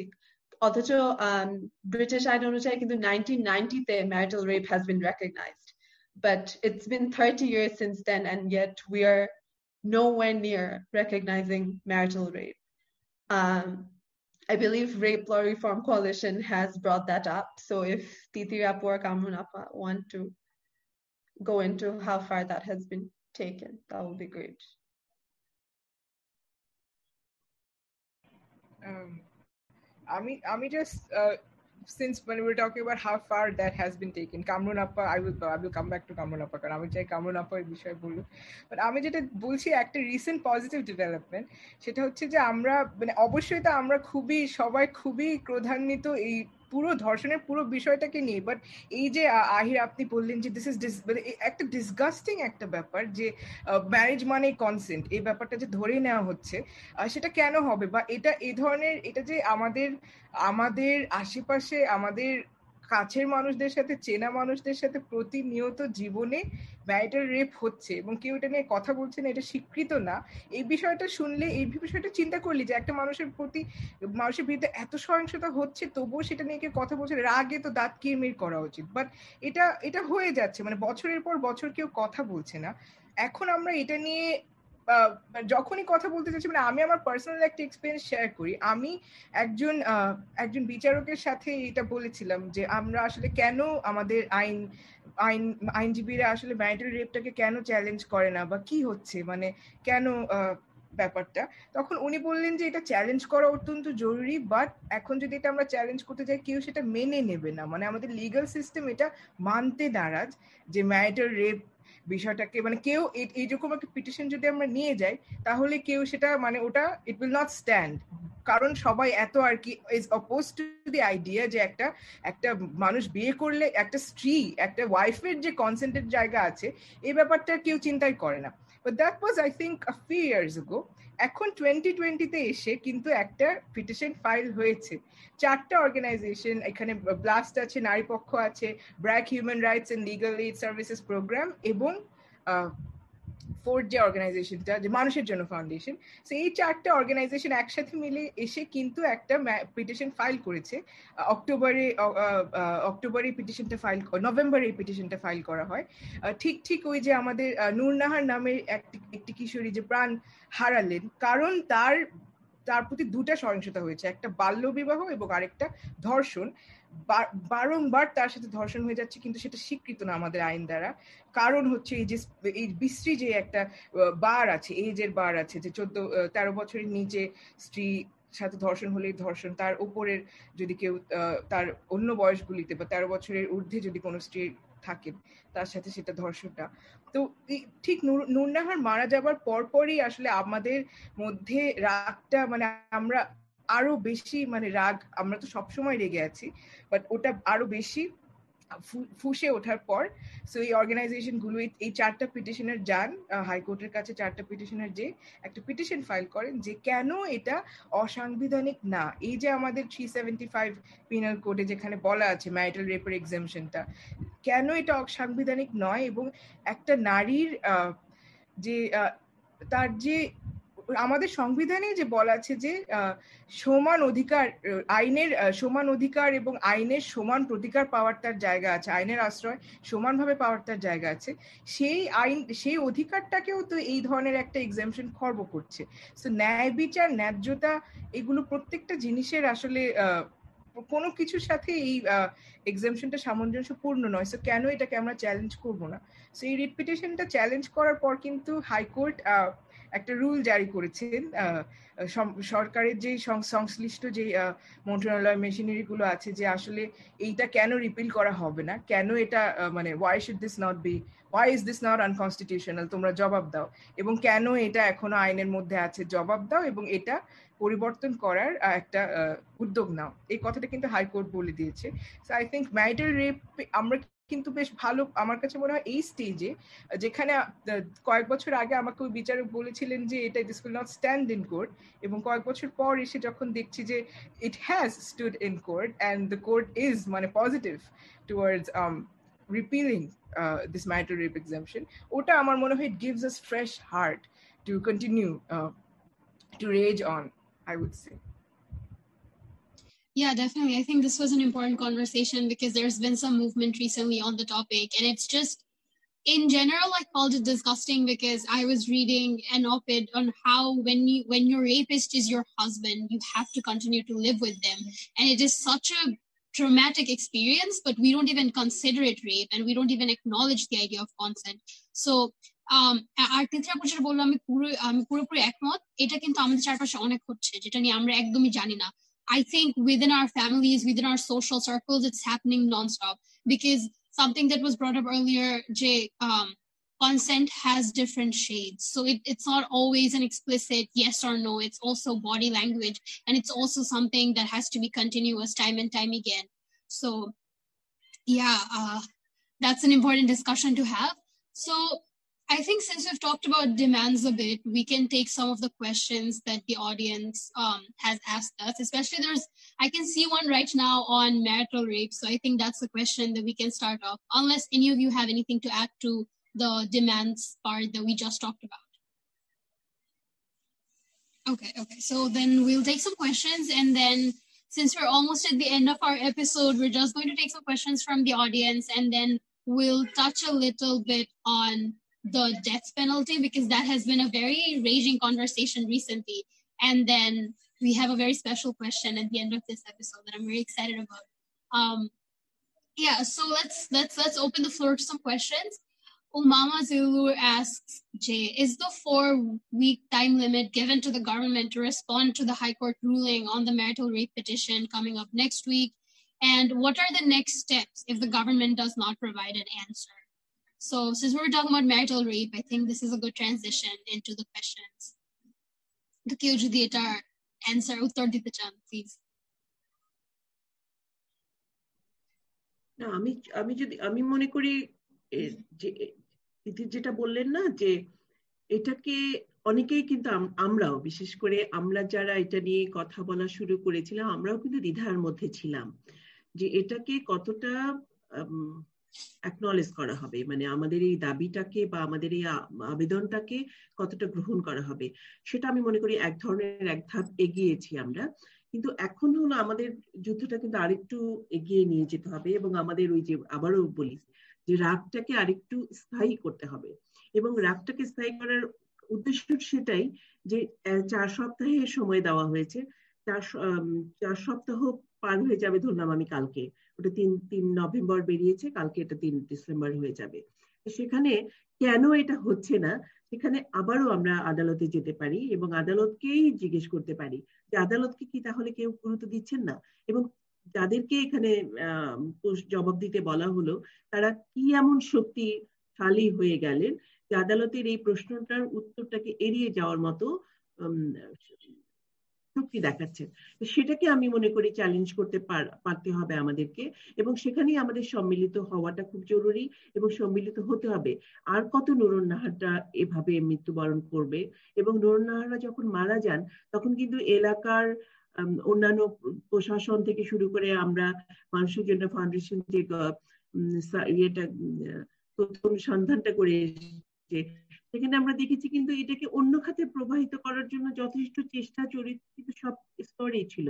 এবং এটা যেহেতু নারীর ইস্যু সেহেতু অন্যরাও খুব উঠে পড়ে লাগে এটাকে ধামাচাপা দেওয়ার জন্য। এবং এই ধামাচাপা দেওয়ার ক্ষেত্রে প্রশাসনও কিন্তু কম ভূমিকা রাখেননি। একটা বাল্য বিবাহ হয়ে গেল। এখানে প্রশাসন কি খেয়াল করার কথা নয়? কারণ বাল্য বিবাহ আইন অনুযায়ীও তো এখানে কিছু লোক দায়বদ্ধ ছিলেন। কিন্তু আমরা তাদেরকেও কিন্তু দায়বদ্ধ করতে পারিনি অ্যাজ পার আইন। তো সেক্ষেত্রে অনেকগুলো ফেলিয়ার এবং সেখানে আমরাই আবার আলোচনা করছিলাম যে এটা নিয়ে যদি আমরা বাল্যবিবাহ প্রতিরোধ আইন নিয়ে যদি যাই, তাহলে হয়তো যে মেয়েটি মারা গেলেও তার পরিবারও এখানে কি বলব, দায়বদ্ধ বা দোষী হয়ে যায় সেটা আমরা কতটা জোর দেব? এগুলো অনেকগুলো দ্বিধাদ্বন্দ্ব কিন্তু আমাদের মধ্যেও এখনও রয়েছে। আমি মনে করি এই দ্বিধাদ্বন্দ্বগুলো কাটিয়ে আমাদেরকে আরেকটু সম্মিলিত হওয়া দরকার যে আমি দশটা দাবি তুলে তুলে দশটা দাবি তুলছি, কিন্তু আবার আমি এটাও দেখছি যে এই দাবিগুলোরও আরও শাখা প্রশাখা রয়েছে। একটা দাবিকেই হয়তো ভেঙে আরও দশটা দাবি করা সম্ভব। কিন্তু এই দাবিগুলোকে সুনির্দিষ্টকরণটা খুব জরুরি দরকার এবং এখানে আমরা যেন একটা দাবি উত্থাপন করতে গিয়ে আরেকটা দাবিকে ইগনোর না করি, কারণ প্রত্যেকটাই কিন্তু প্যারালালি যেতে হবে। যখন আমি সংজ্ঞা নিয়ে কাজ করব, এখন একটু থাক সাক্ষ্য আইনটা একটু কিছুদিন পরে আসি। তা কিন্তু নয়, কারণ এক একটা এক একটার সঙ্গে যুক্ততা। এবং এর সঙ্গে অবশ্যই আহির যে শেষ পর্যন্ত যেটা বললেন যে মৃত্যুদণ্ডের দাবিটা নিয়ে খুব খুশি, সবাই খুব খুশি হয়েছে। কারণটা কি? সবাই আমরা চাই যে আচ্ছা ভালো হয়েছে। যেমন আমরা ক্রস ফায়ার শুনলে বা বিচার বহির্ভূত হত্যাকাণ্ড শুনে আমি অনেক মানুষকে শুনেছি ভালো হয়েছে। এর বেঁচে না থাকাই ভালো। আমাদের বিচার প্রক্রিয়াটার প্রতি একটা আস্থাহীনতা তৈরি হয়েছে। সেই আস্থাহীনতাটাকে জয় করা এবং সেখানে আমি যে মৃত্যুদণ্ডের যে বিধানটা এসছে, এটা নিয়ে সংসদে যে আজে বাজে আমি বলব অপ্রাসঙ্গিক যে আলোচনাটি হলো, সেটা নিয়ে কিন্তু আমরা সেভাবে আমাদের রাগটা প্রকাশ করতে পারিনি। আমি মনে করি সেখানেও আমাদের আরও বেশি রাগান্বিত হয়ে এবং এই যে অবাঞ্ছিত কথাবার্তাগুলো বন্ধ করার জন্য সম্মিলিতভাবে আমাদের আওয়াজ তোলা উচিত। যাতে করে এই ধরনের আলোচনা এবং কথাবার্তা অচিরেই বন্ধ হয় এবং এটাকে এই আইনগুলো যে যতটুকুই আছে সেটাকে যেন নারীর অনুকূলে ব্যবহার করা যায় এবং নির্যাতন প্রতিরোধে আমরা এগুলোকে যেন ব্যবহার করতে পারি, সেটার জন্য সম্মিলিত হতে হবে আমাদেরকে। একসাথেই আওয়াজ তুলতে হবে। Definitely, we in solidarity we trust, as we always say. So, um, thank you, Auntie. I I hope that answered your question, Umama. Please let us know if it hasn't.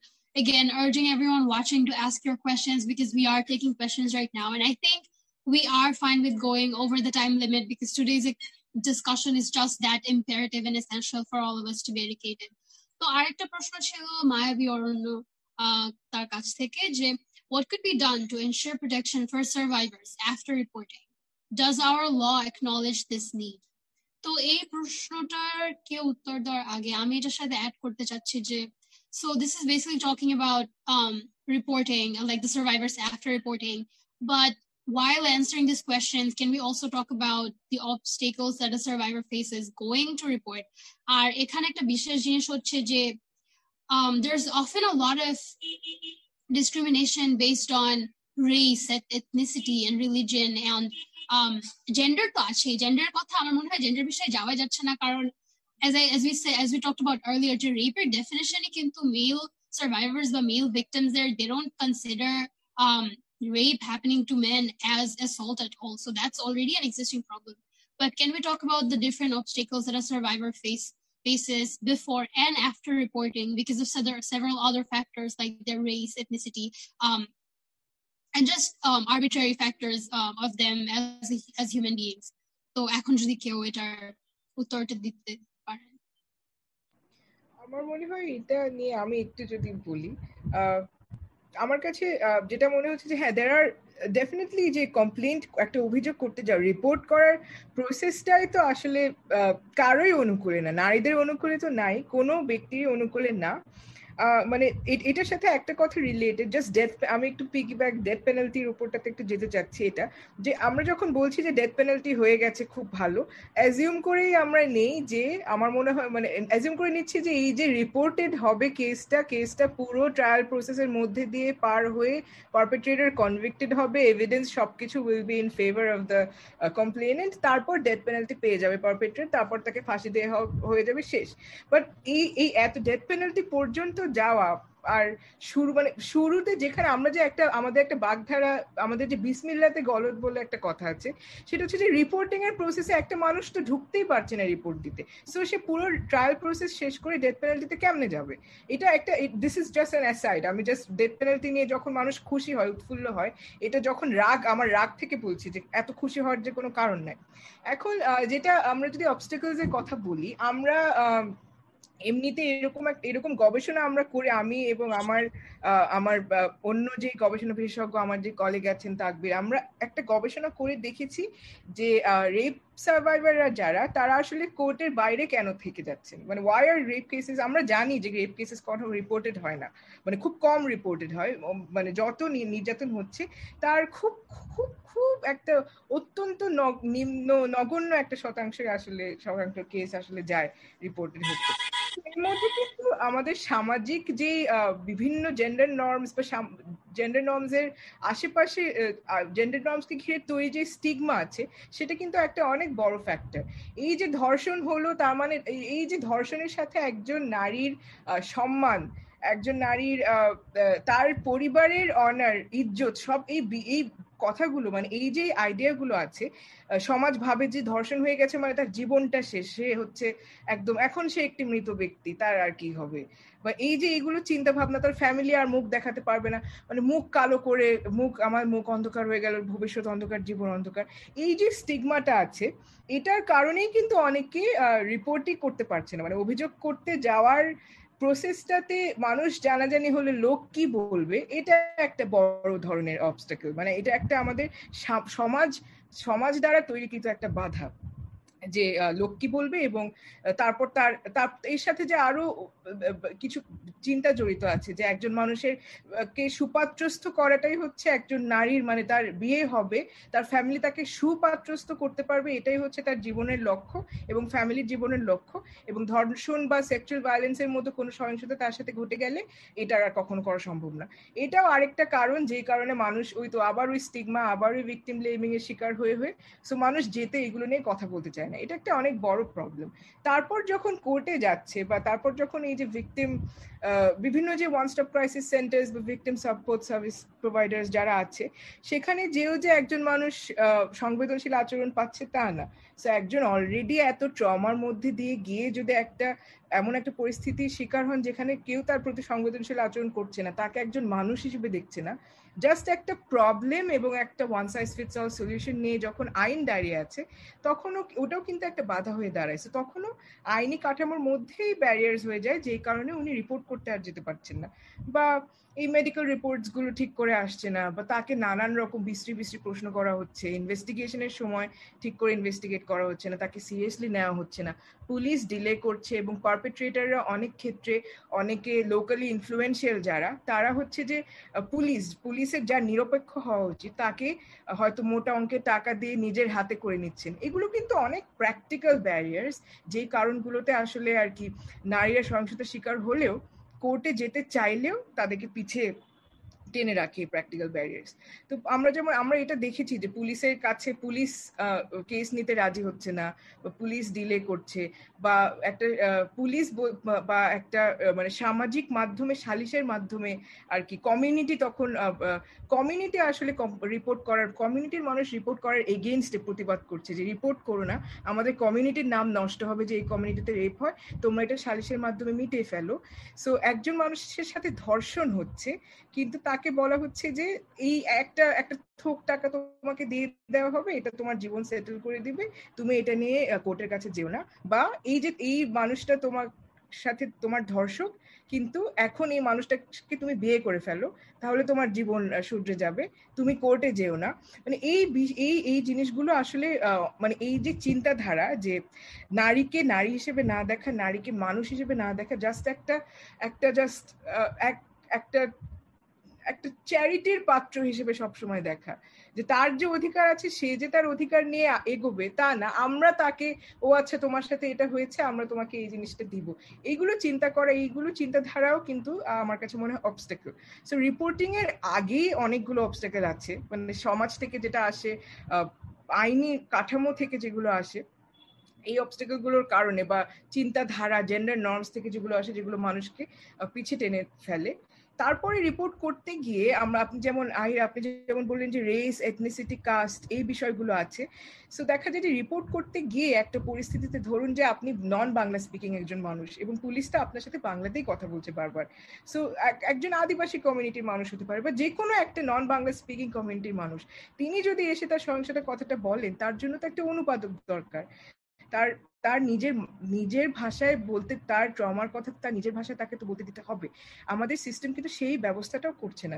মানে আমাদের সিস্টেম সবসময় একটা আমার মনে হয় না যে মানে যখন আমরা চিন্তা করি যে প্রসেসটা সংবেদনশীল হতে হবে, সেটার মানে যে আমার সামনে যে বসে আছে তার প্রবলেম নিয়ে, সেই মানুষটার জন্য যা যা আমার, সেই মানুষটার অনুকূলে, সেই মানুষটাকে সাপোর্ট করার জন্য আমার যা যা যা যা ফেসিলিটিস করে রাখা উচিত, আমি সেগুলো করব। বাট আমাদের আইনের মধ্যে আসলে এই যে মানে রেসপন্সিভনেসটা একদমই নেই। সো পুলিশ স্টেশনেও যেমন আমরা একজন নন বাংলা স্পিকিং মানুষকে একটা অনুবাদক এনে দিতে পারি না, তারপর যদি একজন প্রতিবন্ধী ব্যক্তি আসেন, তার প্রতিবন্ধিতার উপর ভিত্তি করে যে স্পেসিফিক একটা কেয়ার তার দরকার স্পেসিফিক ফেসিলিটিস দরকার, সেই জিনিসটা আমরা চিন্তা করছি না। তারপরে জাস্ট মানে আর আমরা তো লিঙ্গর কথা তো আপনি বললেন যে আমরা ওখানে যাবোই না কারণ ওটা নিয়ে এতই সমস্যা আছে। বাট পুরুষদের কথা বলার কোনো জায়গা নেই লিঙ্গ বৈচিত্র্যময় মানুষদের কথা বলার কোনো জায়গা নেই। বাট জাস্ট এই যে প্রীতির আমি তোমার সঙ্গে মনে হয় আরেকটু যুক্ত করি। আমরা অনেকেই হয়তো মনে করতে পারি যে ঢাকায় একটি ঘটনা ঘটেছিল যে মাইক্রোবাসে একটি গণধর্ষণ একটি ধর্ষণের ঘটনা দলবদ্ধ ধর্ষণের ঘটনা ঘটেছিল। এবং ওই ঘটনার প্রেক্ষিতে আমরা যখন আদালতের শরণাপন্ন হলাম, আমরা কিন্তু খুব সুন্দর একটা নির্দেশনা পেলাম। এবং নির্দেশনায় কি হলে যে, কোন রকম দেরি না করে যেখানেই যেভাবেই এই ঘটনাটি ঘটুক, সেটাকে পুলিশের হেফাজতে নিতে হবে এবং এটাকে নোটভুক্ত করতে হবে। কিন্তু এখন পর্যন্ত আমি জানি না এটার ইয়েটা কি? মানে অগ্রগতির প্রতিবেদনটা কি? বাংলাদেশে ডাক্তারি পরীক্ষা বা মেডিকেল লিগেল পরীক্ষাকে এখন পর্যন্ত ধরে নেওয়া হয় ধর্ষণের শিকার নারীর একমাত্র বৈজ্ঞানিক পরীক্ষা। কিন্তু এই ব্যাপারে দু সালে নারী পক্ষ অক্লান্ত পরিশ্রম সহ আরও অনেকেই এটার সঙ্গে কাজ করেছেন, কিন্তু আমরা একদম লেগে লেগেছিলাম। এবং লেগে লেগে থেকে যেটা আমরা বার করলাম যে এখন থেকে যে কোনো রেজিস্টার ডাক্তার এই পরীক্ষাটি করবে। কিন্তু এখন পর্যন্ত কোন রেজিস্টার ডাক্তার কিন্তু জেলা সদর ছাড়া এই পরীক্ষাটা করছেন না। উপজেলায় এখন পর্যন্ত এই পরীক্ষাটি আমরা করাতে ব্যর্থ হয়েছি। আইনে কিন্তু এটা এসছে দু সালের আইনেও এসেছে। আইনে যেখানে থাকে, আইন যেখানে অমান্য করা হয় এবং অজুহাতটা কি তোলা হয়? যে এই পরীক্ষা জেলা সদর ছাড়া করা যাবে না। এগুলো তো হলো ছোট ছোট ছোট ছোট উদাহরণ। পুলিশকে আমি অনেক বেশি হাইলাইটেড করি, কিন্তু পুলিশের বাইরেও যে সমস্যাগুলো রয়েছে পুলিশের কাছে তো আসার আগেই তিতির যেটা বললেন যে একটা তো আপোষের চেষ্টা চলেই। কিন্তু পুলিশের কাছে যখন আমি এসেই পৌঁছেছি, তারপরে কতক্ষণ ডিলে হয়েছে এই ডাক্তারি পরীক্ষা করাতে, এটার উপর নারী পক্ষ একটা গবেষণা করেছিল এবং আমরা দেখেছি সর্বোচ্চ তিন দিন, সর্বনিম্ন চব্বিশ ঘন্টায় আমরা কোনো পরীক্ষা হতে দেখিনি। কারণ কি? এটা কি ইচ্ছে করে ডিলে করানো হয়? পুলিশের কাছে আসার পর, আমি পুলিশের কাছে আসতেই হয়তো তিন দিন লাগিয়ে ফেলেছি। তিন দিন পরে আমি এসেছি, তারপরেও ডাক্তারি পরীক্ষাটি চব্বিশ ঘন্টায় আমি করাতে সক্ষম হচ্ছি না। বাংলাদেশে ডাক্তারের তো অভাব নেই, চিকিৎসা প্রতিষ্ঠানেরও অভাব নেই। এখানে প্রয়োজন শুধু মনোযোগ এবং সংবেদনশীলতা। এবং ডাক্তারি পরীক্ষার জন্য যেটা গুরুত্বপূর্ণ, সেটা হলো শরীর থেকে উপাদানগুলো সংগ্রহ করা, উপকরণগুলো সংগ্রহ করা, যেটা হয়তো আমাকে সহযোগিতা করবে এটাকে প্রমাণের দিকে নিয়ে যেতে। এবং সেটার জন্য ছোট্ট একটা কিট, রেপ কিট বলে একটি কিট আমরা চালু করার জন্য মহিলা বিষয়ক মন্ত্রণালয়ের সঙ্গে যোগাযোগ করেছিলাম, কিন্তু সেভাবে আমরা গুরুত্ব পাইনি। এই গুরুত্ব না পাওয়ার পেছনে কারণ কি? মাল্টিসেক্টর কর্মসূচির মাধ্যমে কিন্তু কম অর্থ ব্যয় করা হচ্ছে না। নির্যাতনের শিকার নারীর পাশে দাঁড়ানোর জন্য, নির্যাতনের শিকার নারীকে সহায়তা দেওয়ার জন্য।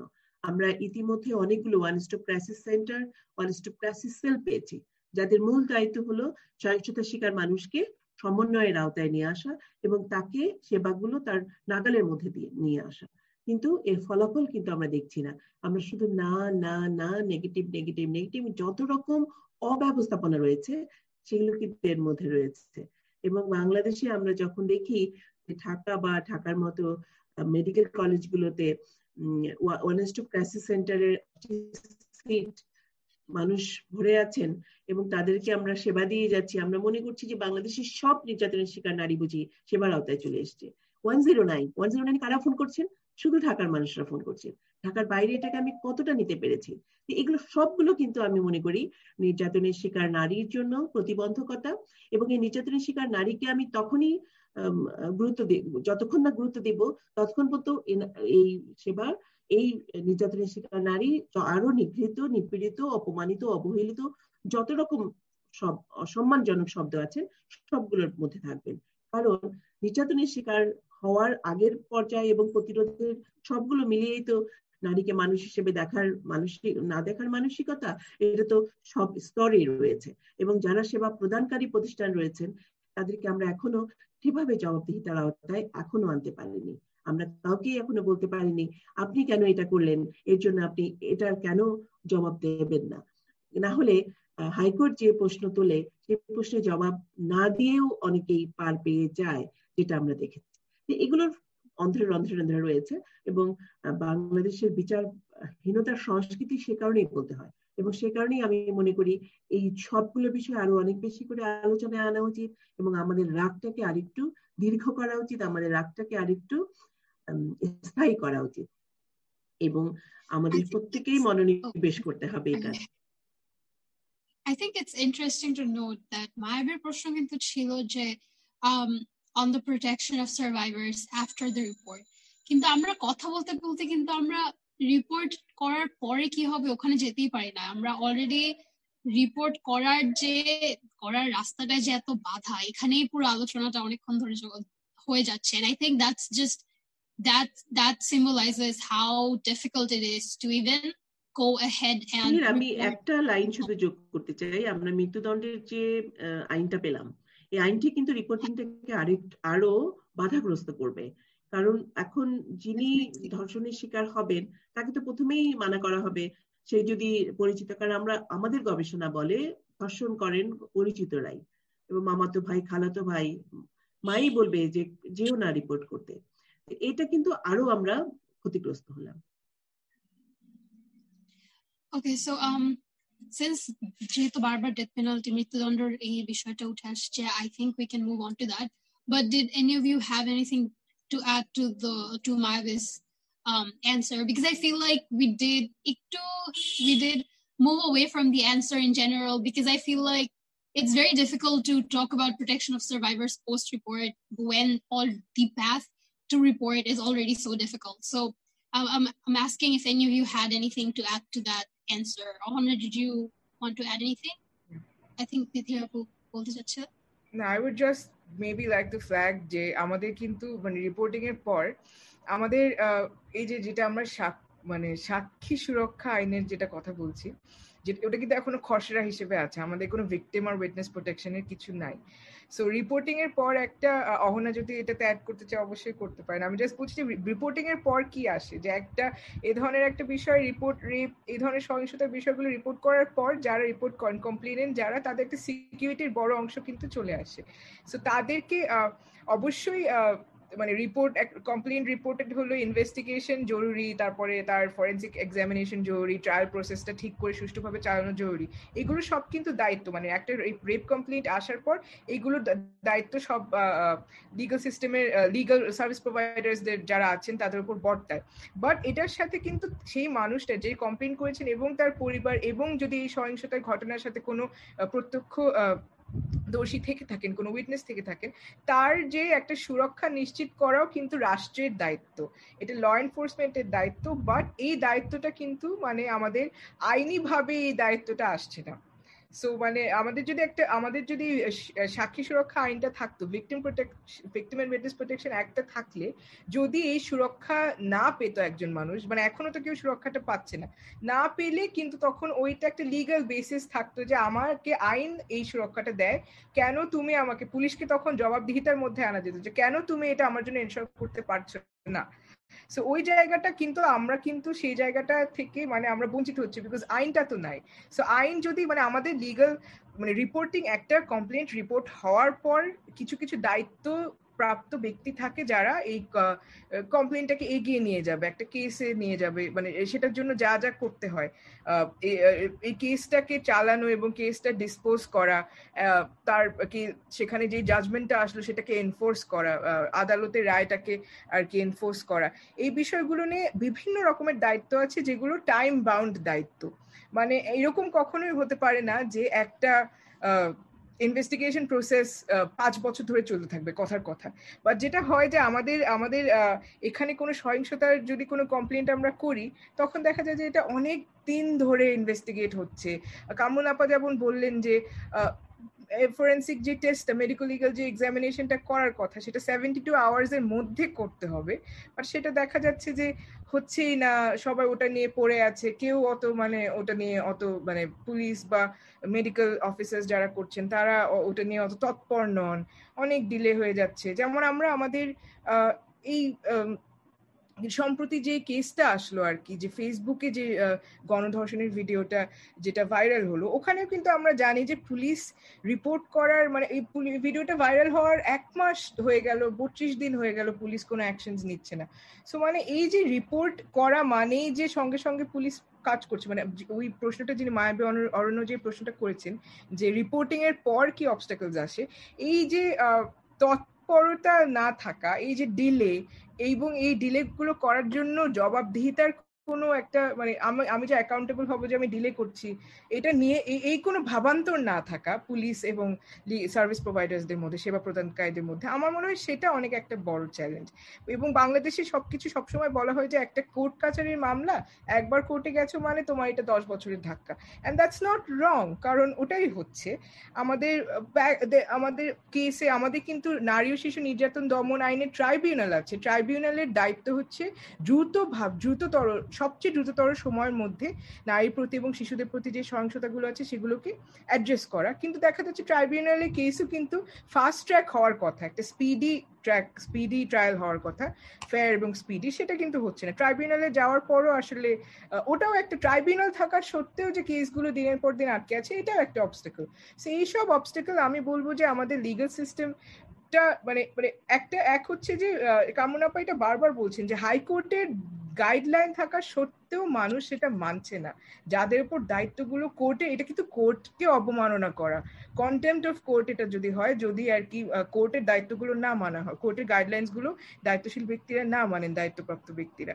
তো সেই জায়গায় ওটা না মানা, এই জিনিসটার সংস্কৃতিটাও একটা অবস্টেকল যে আমি এটা গায়ে লাগালাম না, এরকম একটা ব্যবস্থা। এবং এটার জন্য কোনো জবাবদিহিতা নাই, সেটা একটা অবস্টাকল এবং এগুলোর বিরুদ্ধে কথা তুললেও কমপ্লেন্ট ফাইল করলেও, সেটা নিয়েও ডিলেটা একটা অবস্টাকল মানে আমার মনে হয় যে রিপোর্টিং এর পরেও এই যে বেসিক রিপোর্টিং এর পর সবচেয়ে বেশি প্রবলেম্যাটিক যে জিনিসগুলো আছে, সেটা হচ্ছে জাস্ট ডিলে যে মানে একটা জিনিসকে সিরিয়াসলি না নেওয়া ডিলে করা এবং জাস্ট একটা সংবেদনশীল ভাবে জিনিসগুলোকে অ্যাপ্রোচ না করা আমি জাস্ট এটাই আমি এটা অ্যাড করতে চাচ্ছিলাম I hope that answers that answers the question of it That's a very sad answer, unfortunately, because I think maybe that just told you that I, I mean I keep on thinking যে যখন কামরানটি বলছিল যে দুই হাজার দুই থেকে আমরা এটা করছি মানে this has been happening this this campaign this anger has been here before I was born so আর এখনো আমরা ওরকম আমি এত বড় হয়ে আমি এটার কোনো রেজাল্ট দেখছি না I think it's very um a very difficult thing to hear as a young person in Bangladesh um, right now. So, so we talked about we already talked about death, death penalty a lot. So I think we can keep this short because we're already like we're having a major time check right now. So I think we talked about death penalty. আমরা বলেছি যে um কামরান্টি বলেছে যে we already have really low conviction rates. তো এখন তো এটা প্রমাণ করা আরো কঠিন বরং কোর্টেই যেতে পারবে না কারণ বেশিরভাগ সময় হচ্ছে ধর্ষণ আমাদের চারপাশের আমাদের চেনা কোনো ব্যক্তি করে So I think we talked about that. We also talked about how death penalty was more of a short-term, uh, short-term way of satisfying the public instead of focusing on the actual rape law reforms that we were talking about. So, Ahara, can you? I know you've worked with this, so I really want to hear from you, Jay. Why is it more important to prioritize our demands over um, just having the death penalty? Um, so something I'm just going to start with my personal experience.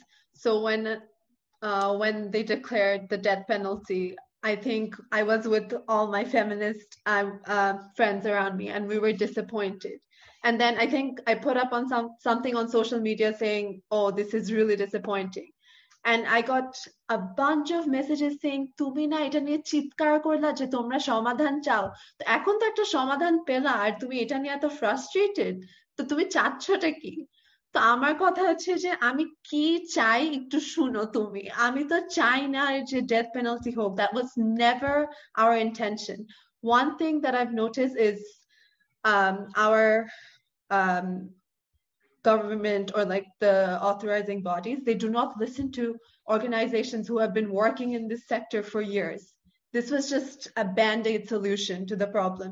যে public এখন আমাদের কাছ থেকে একটা সমাধান চায় আমাদেরকে খুব দ্রুত ওদের কাছে জাস্ট যেটা লেগেছে মানে যেটা মনে হয়েছে ওদের কাছে যে দ্রুত একটা সমাধান দিতে হবে আমাদের যে পুরো সিস্টেমটা flawed our laws R flawed our legal procedures R flood সেগুলোর দিকে কোনোই কেউই কিছুই they didn't pay attention to it at all and they jumped straight into the punishment which was death penalty death penalty has never been a deterrent factor it will not stop the occurrence of rape. And as Titirapuan Kamanappa said so many times, a fraction of the cases are reported. And after facing so many obstacles, very few people want to report. আর সেটার মধ্যে conviction rate খুবই খুবই কম।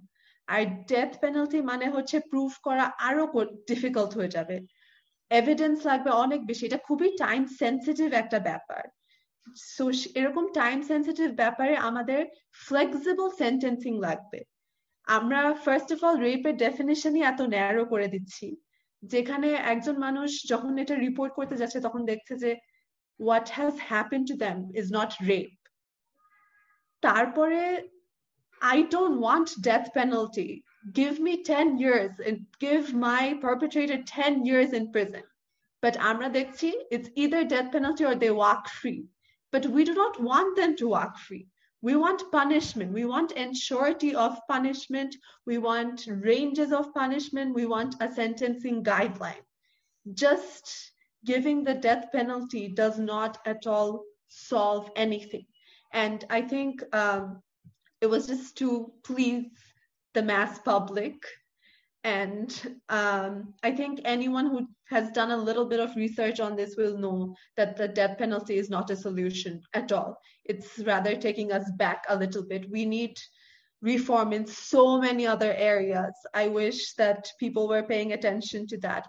And just backtracking a little bit, যে আমরা আমাদের রাগটা স্থায়ী করা দরকার এক একটা ইনসিডেন্ট হওয়ার পরে আমরা রাগ হব আমরা কাজ করব সেটা না a lot of feminist organizations like Nari Pokho, they have been they have been angry for a long time and they have done their research. So listen to these organizations who have been working for so long instead of just coming up with a solution to please the uh, mass. Please feel free to add. Uh, thank you, Ohana. Um, I'm asking Titir, Apu, and Kamaran, if you have if you had anything to add to the answer about death penalty. আমি ছোট্ট একটা কথা বলে তোমাকে দিয়ে দিই যে আমাদের আসলে লিগাল জিডিসির সিস্টেমটাই আমি মনে করি অনেক বেশি প্রবলেমেটিক এখানে হলো এই, এখানে আমরা রিপারেশনের কথা কিন্তু কোথাও খুঁজে পাই না। সেটাকে অনেক বেশি জোর দেয়া হলে, সেটার উপর অনেক বেশি জোর দেয়া হলে আমি মনে করি প্রোটেকশন এগুলো অনেক বেশি আমাদের অনুকূলে চলে আসবে। এবং সেখানেই মনোযোগটা আসতে হবে এবং সেখানেই আমাদেরকে মনোযোগ দিতে হবে বলে আমি মনে করি। এবং সেটার জন্য প্রয়োজন হলো এই যে আমি জানি না, সুরক্ষা আইন হলেই যে সুরক্ষা পেয়ে যাবে তা তো নয়, সুরক্ষা আইনটা একটা প্রথম শর্ত হতে পারে এবং সেটার পরের ধাপগুলো কিন্তু হতে হবে এই যে আদার্স যে অর্গানগুলো আছে, সেই অর্গানগুলোর সম্মিলিত এই অর্গানগুলোকে দায়বদ্ধ করা, এই অ্যাকাউন্টেবল করার জন্য আমি মনে করি সর্বস্তরের মানুষকেই এটার জন্য মনোযোগী হতে হবে। আমার এলাকার পুলিশ কেন আমার জন্য কাজ করবে না? এটার জন্য আমাকেও একটু দায়বদ্ধ হতে হবে। মানে তাকে তার দায়িত্ব পালনে সক্রিয় করার জন্য। ঠিক একইভাবে অন্য অর্গানগুলোকেও একইভাবে দায়বদ্ধ করার জন্য আনতে হবে। তাহলে হয়তো কিছুটা হলেও এটা অনুকূলে থাকতে পারে। আর ওই যে ইন্টারসেকশনালিটি অনুযায়ী আমি সিস্টেমটাকে লিগাল সিস্টেমটাকে কার্যকর করতে পারছি কিনা? একজন সহিংসতার শিকার নারী বা যিনি সহিংসতার শিকার হয়েছেন প্রান্তিক নারী সে তিনি যেই হন না কেন তাকে কেন বারবার করে আদালতে আসতে হবে? তাকে কেন বারবার করে আইনের কাছে আসতে হবে? সে তো একজন রাষ্ট্রের উইটনেস তাকে সেভাবেই সম্মানিত করতে হবে এবং তাকে সেভাবেই সুরক্ষিত করতে হবে যেটা আমি মনে করি। Okay, so since we're almost at the end of the episode, also Kamaranti, I think um, when you talked about that, that was that that was actually one of our questions. যে legal system এ যে loopholes গুলো আছে যাচ্ছে আমরা অনেক policy বানাচ্ছি অনেক দাবি বা ল নিয়ে কথা বলছি কিন্তু এগুলো কি আসলেই are they actually realized in the system and in reality so i think that was a question as well so you um thank you for i think you answered an audience's question so thank you for that um so at the end of this episode i know it's been over an hour and we are very tired we've been talking for a very long time so i have a very important question to ask all of you jay how does this rage that we talk about feminine rage give you how does it help you go back to work every single day? And do you actually think rage relates to hope? So I think if I could hear from all of you, Jay, how does this rage fuel you and how is it to go back to work every single day after the things that you face? So yeah, and and um Aditya, I think you brought up the two finger t- test. So can we talk about a little bit about since we're talking about hope jay what is the process of bringing in successful changes and successful results in the legal sphere? So anyone can start. We're very very strict. We're like very short on time right now so this is the last question. And yeah. I think i could just take the one on uh, bringing legal change. I think uh, successfully actor Jagger if we want to bring in successful legal change, we would have to um, process. The process starts with you know we've talked about this. The process processটা শুরু হয় যে এটা দিয়ে বোঝা understanding why this change is necessary. So it, start, it starts with understanding exactly what the gaps are in a particular piece of law. যেমন আমরা এই যে রেপ ল রিফর্ম নিয়ে কাজ করছি এই গ্যাপস ওই মানুষগুলোর জন্য এটার কি মানে মানে ইম্প্যাক্টটা কি for people who are not being able to avail the protections guaranteed by that law so it's about looking at the impact of this gaps যে এই লয়ের যে একটা ফেলিয়ার আছে studying what this means for different people different communities তো, ওই যে violence discrimination এবং আইডেন্টিটির যে একটা ইন্টারসেক্টিং যে পয়েন্টগুলো আছে, এগুলো বোঝার পর once you understand all of that you know যে কি কি চেঞ্জ দরকার. সো তখন যদি একটা সাকসেসফুলি লিগাল স্ফেয়ারে চেঞ্জ আসতে চাই আনতে চাই। আমরা আইডেন্টিফাই করলাম, আমরা জানলাম কি চেঞ্জ দরকার, এটার জন্য স্ট্র্যাটেজিক স্ট্র্যাটেজি অবলম্বন করে প্রপার স্ট্র্যাটেজি অবলম্বন করে অ্যাডভোকেসি করা। সো লিগাল মানে আমরা কি একটা জিনিস লটাকে কীভাবে পরিবর্তন করতে চাচ্ছি? সেটা কি শুধু অ্যামেন্ডমেন্ট করেই হবে? শুধু একটা নতুন পলিসি করে তৈরি করলেই হবে, নাকি লটাকে সম্পূর্ণ স্ক্র্যাপ করে নতুন একটা আইন আনা দরকার? এবং সেটাকে তার মধ্যে কি কি উপাদান থাকতে হবে, কি কি ইনগ্রিডিয়েন্টস থাকতে হবে? সেগুলো আসলে অনেক গবেষণা করে একসাথে মাথা খাটিয়ে বিভিন্ন কমিউনিটির সাথে কথা বলে চিন্তা করা। কারণ আমরা সবসময় দেখি যে when we do things for people, we don't engage people in those মানে discussions. একটা ডিসিশন মেকিং প্রসেসে আমরা যদি যেই মানুষকে মানুষকে কেন্দ্র করে এই ডিসিশনটা নিচ্ছি, তাকেই তার কথাগুলো যদি না শুনি, তখন তো তাহলে তার স্পেসিফিক যে দরকারগুলো আছে, প্রয়োজনীয়তাগুলোকে আমরা অ্যাড্রেস করতে পারছি না।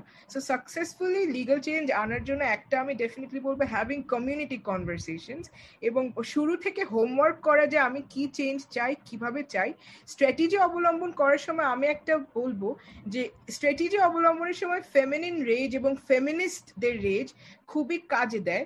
কারণ আমার মনে হয় যে এই যে ফেমিনিন রেজ মানে নারীর যে ক্ষোভটা, নারী কিন্তু প্রত্যেকটা তার প্রতি সহিংসতা ডিসক্রিমিনেশনের প্রত্যেকটা ইনস্টেন্স ঘটনা, সেগুলো নারী একদম ক্লিয়ার ভাবে বুঝছে যে এখানে কি কি হচ্ছে এবং সমস্যাটা কি কি চেঞ্জ করা দরকার।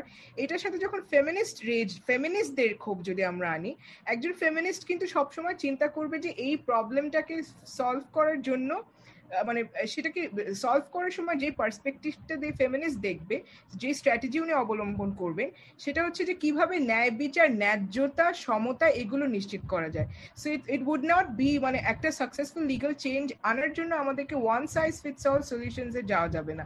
আমাদেরকে ফেমিনিস্ট স্ট্র্যাটেজি অবলম্বন করে দেখতে হবে যে, ওই পার্টিকুলার ভায়োলেন্সে দ্বারা এফেক্টেড যে মানুষটা, তার কি কি পার্টিকুলার নিডস আছে, সেগুলো অ্যাড্রেস করার জন্য আমাদের কি কি মেকানিজম থাকা দরকার। সো ওগুলো যদি আমরা ঠিক করে আইডেন্টিফাই করে আমাদের লয়ের মধ্যে দিতে পারি, ওই উপাদানগুলো আমাদের লিগাল সিস্টেমে আনতে পারি, তখনই আমার মনে হয় একটা সাকসেসফুল লিগাল চেঞ্জ আনা সম্ভব। যদি আমরা লটাকে ওভাবে সাজাই মানে নট হচ্ছে যে মানে প্রবলেম প্রবলেম এবং ব্ল্যাঙ্কেট সলিউশন ওরিয়েন্টেড না বাট মানুষ ওরিয়েন্টেড একটা ল, যে মানুষকে চিন্তা করছে যে মানুষের কি সমস্যা, সেটা আমরা ওই মানুষের জন্য কীভাবে সমাধান করতে পারি। প্লাস এটাকে একটা কঠোরভাবে বাস্তবায়ন করার একটা মেকানিজম একটা মনিটরিং ফ্রেমওয়ার্ক লাগবে এবং ইমপ্লিমেন্টেশন ফ্রেমওয়ার্ক লাগবে। কারণ শুধুমাত্র আমরা অনেক সুন্দর সুন্দর ল বানিয়ে রাখতে পারি বাট কোনো সাকসেসফুল চেঞ্জ কিন্তু আসবে না যদি লটার ইমপ্লিমেন্টেশন না হয়। এই যে যেমন মানে আমরা এই আজকে পুরো কথাতেই বলেছি যে কিছু কিছু নির্দেশনা আছে বাট শুধু ইমপ্লিমেন্টেশন হচ্ছে না, কারণ বিভিন্ন জায়গায় হয়তো ফেলিয়ার আছে বা বিভিন্ন জায়গায় শর্টকামিং আছে যে কারণে ইমপ্লিমেন্টেশন হচ্ছে না। মানে একটা ল বানানোর পর ওটা বাস্তবায়ন হলো কিনা, যাদের দায়িত্ব সেটাকে এনফোর্স করার, সেই মানুষগুলো করছে কিনা, না করলে তাদের সাজাটা কি? এই অ্যাকাউন্টেবিলিটি এই একটা মনিটরিং এবং অ্যাকাউন্টেবিলিটির মেকানিজম থাকা অত্যন্ত দরকার I think for successful legal change তীরের সঙ্গে আমি যদি দুটো কথা যোগ করি হ্যাঁ, হ্যাঁ। আমরা কিন্তু প্রতিনিয়ত নতুন নতুন আইন বানানো এবং নতুন নতুন আইন আনার ব্যাপারে প্রণয়নের ব্যাপারে অনেক বেশি গুরুত্ব দিয়ে থাকি। কিন্তু আমরা কখনোই দেখি না যে আইনগুলো কেন কাজ করছে না এই আইনগুলোর দুর্বলতাগুলো কোথায়? কারণ এখানে আমাদের দেশে আইনের কিন্তু অভাব নেই। কিন্তু আইনের প্রয়োগটা কীভাবে হবে সেটি সেটি সংশোধন হওয়াটা খুবই গুরুত্বপূর্ণ এবং এই প্রয়োগগুলোর ত্রুটির কারণেই কিন্তু এগুলোর অপব্যবহারও হয়। এর সাথে রয়েছে যে আইন সম্পর্কে সচেতনতাটা দরকার এবং এর জন্য যেটা ইয়ে করা দরকার যে অভিযোগের সংখ্যা কেন কেন বাড়ছে সেটা সমাধানের দিকে আমরা কেন যাই না? এবং সবসময় আমরা দেখি যে আইনগুলো করা হয়েছে কোন রকম বিচার বিশ্লেষণ ছাড়াই এবং এই বিচার বিশ্লেষণ গুলোকে কাজে না লাগিয়ে যদি নতুন নতুন আইন করা হয় এবং সেই আইনগুলো কেন বাস্তবায়ন হচ্ছে না, সেটার এটার জন্য যারা যারা যেই সেক্টরগুলো দেয়, যেই সেক্টরগুলো যুক্ত, তাদেরকে তাদের কার্যক্রমগুলোকে যদি চুলচেরা বিশ্লেষণ না করা হয়, তাহলে কিন্তু এই আইনগুলো কখনোই আমাদের জন্য অনুকূলে আসবে না। সেক্ষেত্রে আমি মনে করি ওই একই কথা যে আমাদের সিস্টেমটাকেই আমরা এখানে শুধু ভিকটিম ভার্সেস অ্যাকুইস্ট একটা কি বলব, একটা ইয়ে রেখেছি। এখানে অন্য কোনো অপশনস আমরা রাখি নাই। সে কারণে কিন্তু আমাদের সহিংসতা শিকার মানুষগুলোর ঝুঁকিটাও দিন দিন কিন্তু বাড়ে। সেগুলো নিয়েও আমরা কিন্তু ভাবতে পারি। এবং সেগুলো নিয়েও আমাদের দৃষ্টিটা দেওয়া উচিত বলে আমি মনে করি Thank you so much, Kamaranti. Ohana, so do you want to add something to this, especially the bit about rage and hope? Um, so just concluding the conversation, um, I'd like to say that the death penalty will not make me less angry. To be honest, I am more angry than ever. I am angry because no one's looking to the uh, loopholes in our laws. No one's looking at the flawed legal system. And my anger is what has motivated me to go do research into it. And I will keep on being angry till every single one of our demands have been met. My anger gives me a lot of hope. I think without my anger, I'd feel quite helpless with the state of the system. Um, but my anger fuels me and um, I will keep on being angry till I can live as a full human being in my country until I can be proud of being a lawyer and ensuring justice for everybody. So anger is a right, and I am angry, and I'm going to make everyone else angry till we get justice. Thank you. I think that line from Kamaranti really resonated with all of us যে আমিও রেগে থাকবো আমাদের আমার চারপাশে সবাইকে আরো রাখিয়ে তুলবো so yeah I think we've talked about everything মনে করি প্রতিদিন যদি আমি একজনকেও রাগাতে পারি এটাই হবে আমার সার্থক অ্যাচিভমেন্ট ওটা একটা no definitely and I think I feel like I am constantly angry. Like sometimes I feel like every other emotion just every other emotion just does not exist because i'm so it's such just like a tunnel vision of like this blinding red anger because at the injustice of the system So thank you for all of your answers. I think that concludes today's episode. Um, I want to thank Ahona, Tithirapu, and Kamaranti for joining this episode today. All of you have given us so many informative insights. I, I know I'm the host, and it's kind of weird for me to say this, but I just want to say that I have learned so much today. And I think it was a very great, good opportunity to kind of get into the nuances of legal framework, something that a lot of us don't even have access to most of the time. So that's why I want to say that I'm very grateful. I think I like to believe that our audience enjoyed it well because we've got some comments from um, Shirin Hawk and Mayabi and Munnaz and Sadia Tasnim so I think our audience enjoyed it as well. And I hope all of you did. I hope all of you learned something from today's episode. And I hope this episode made you so much more angry.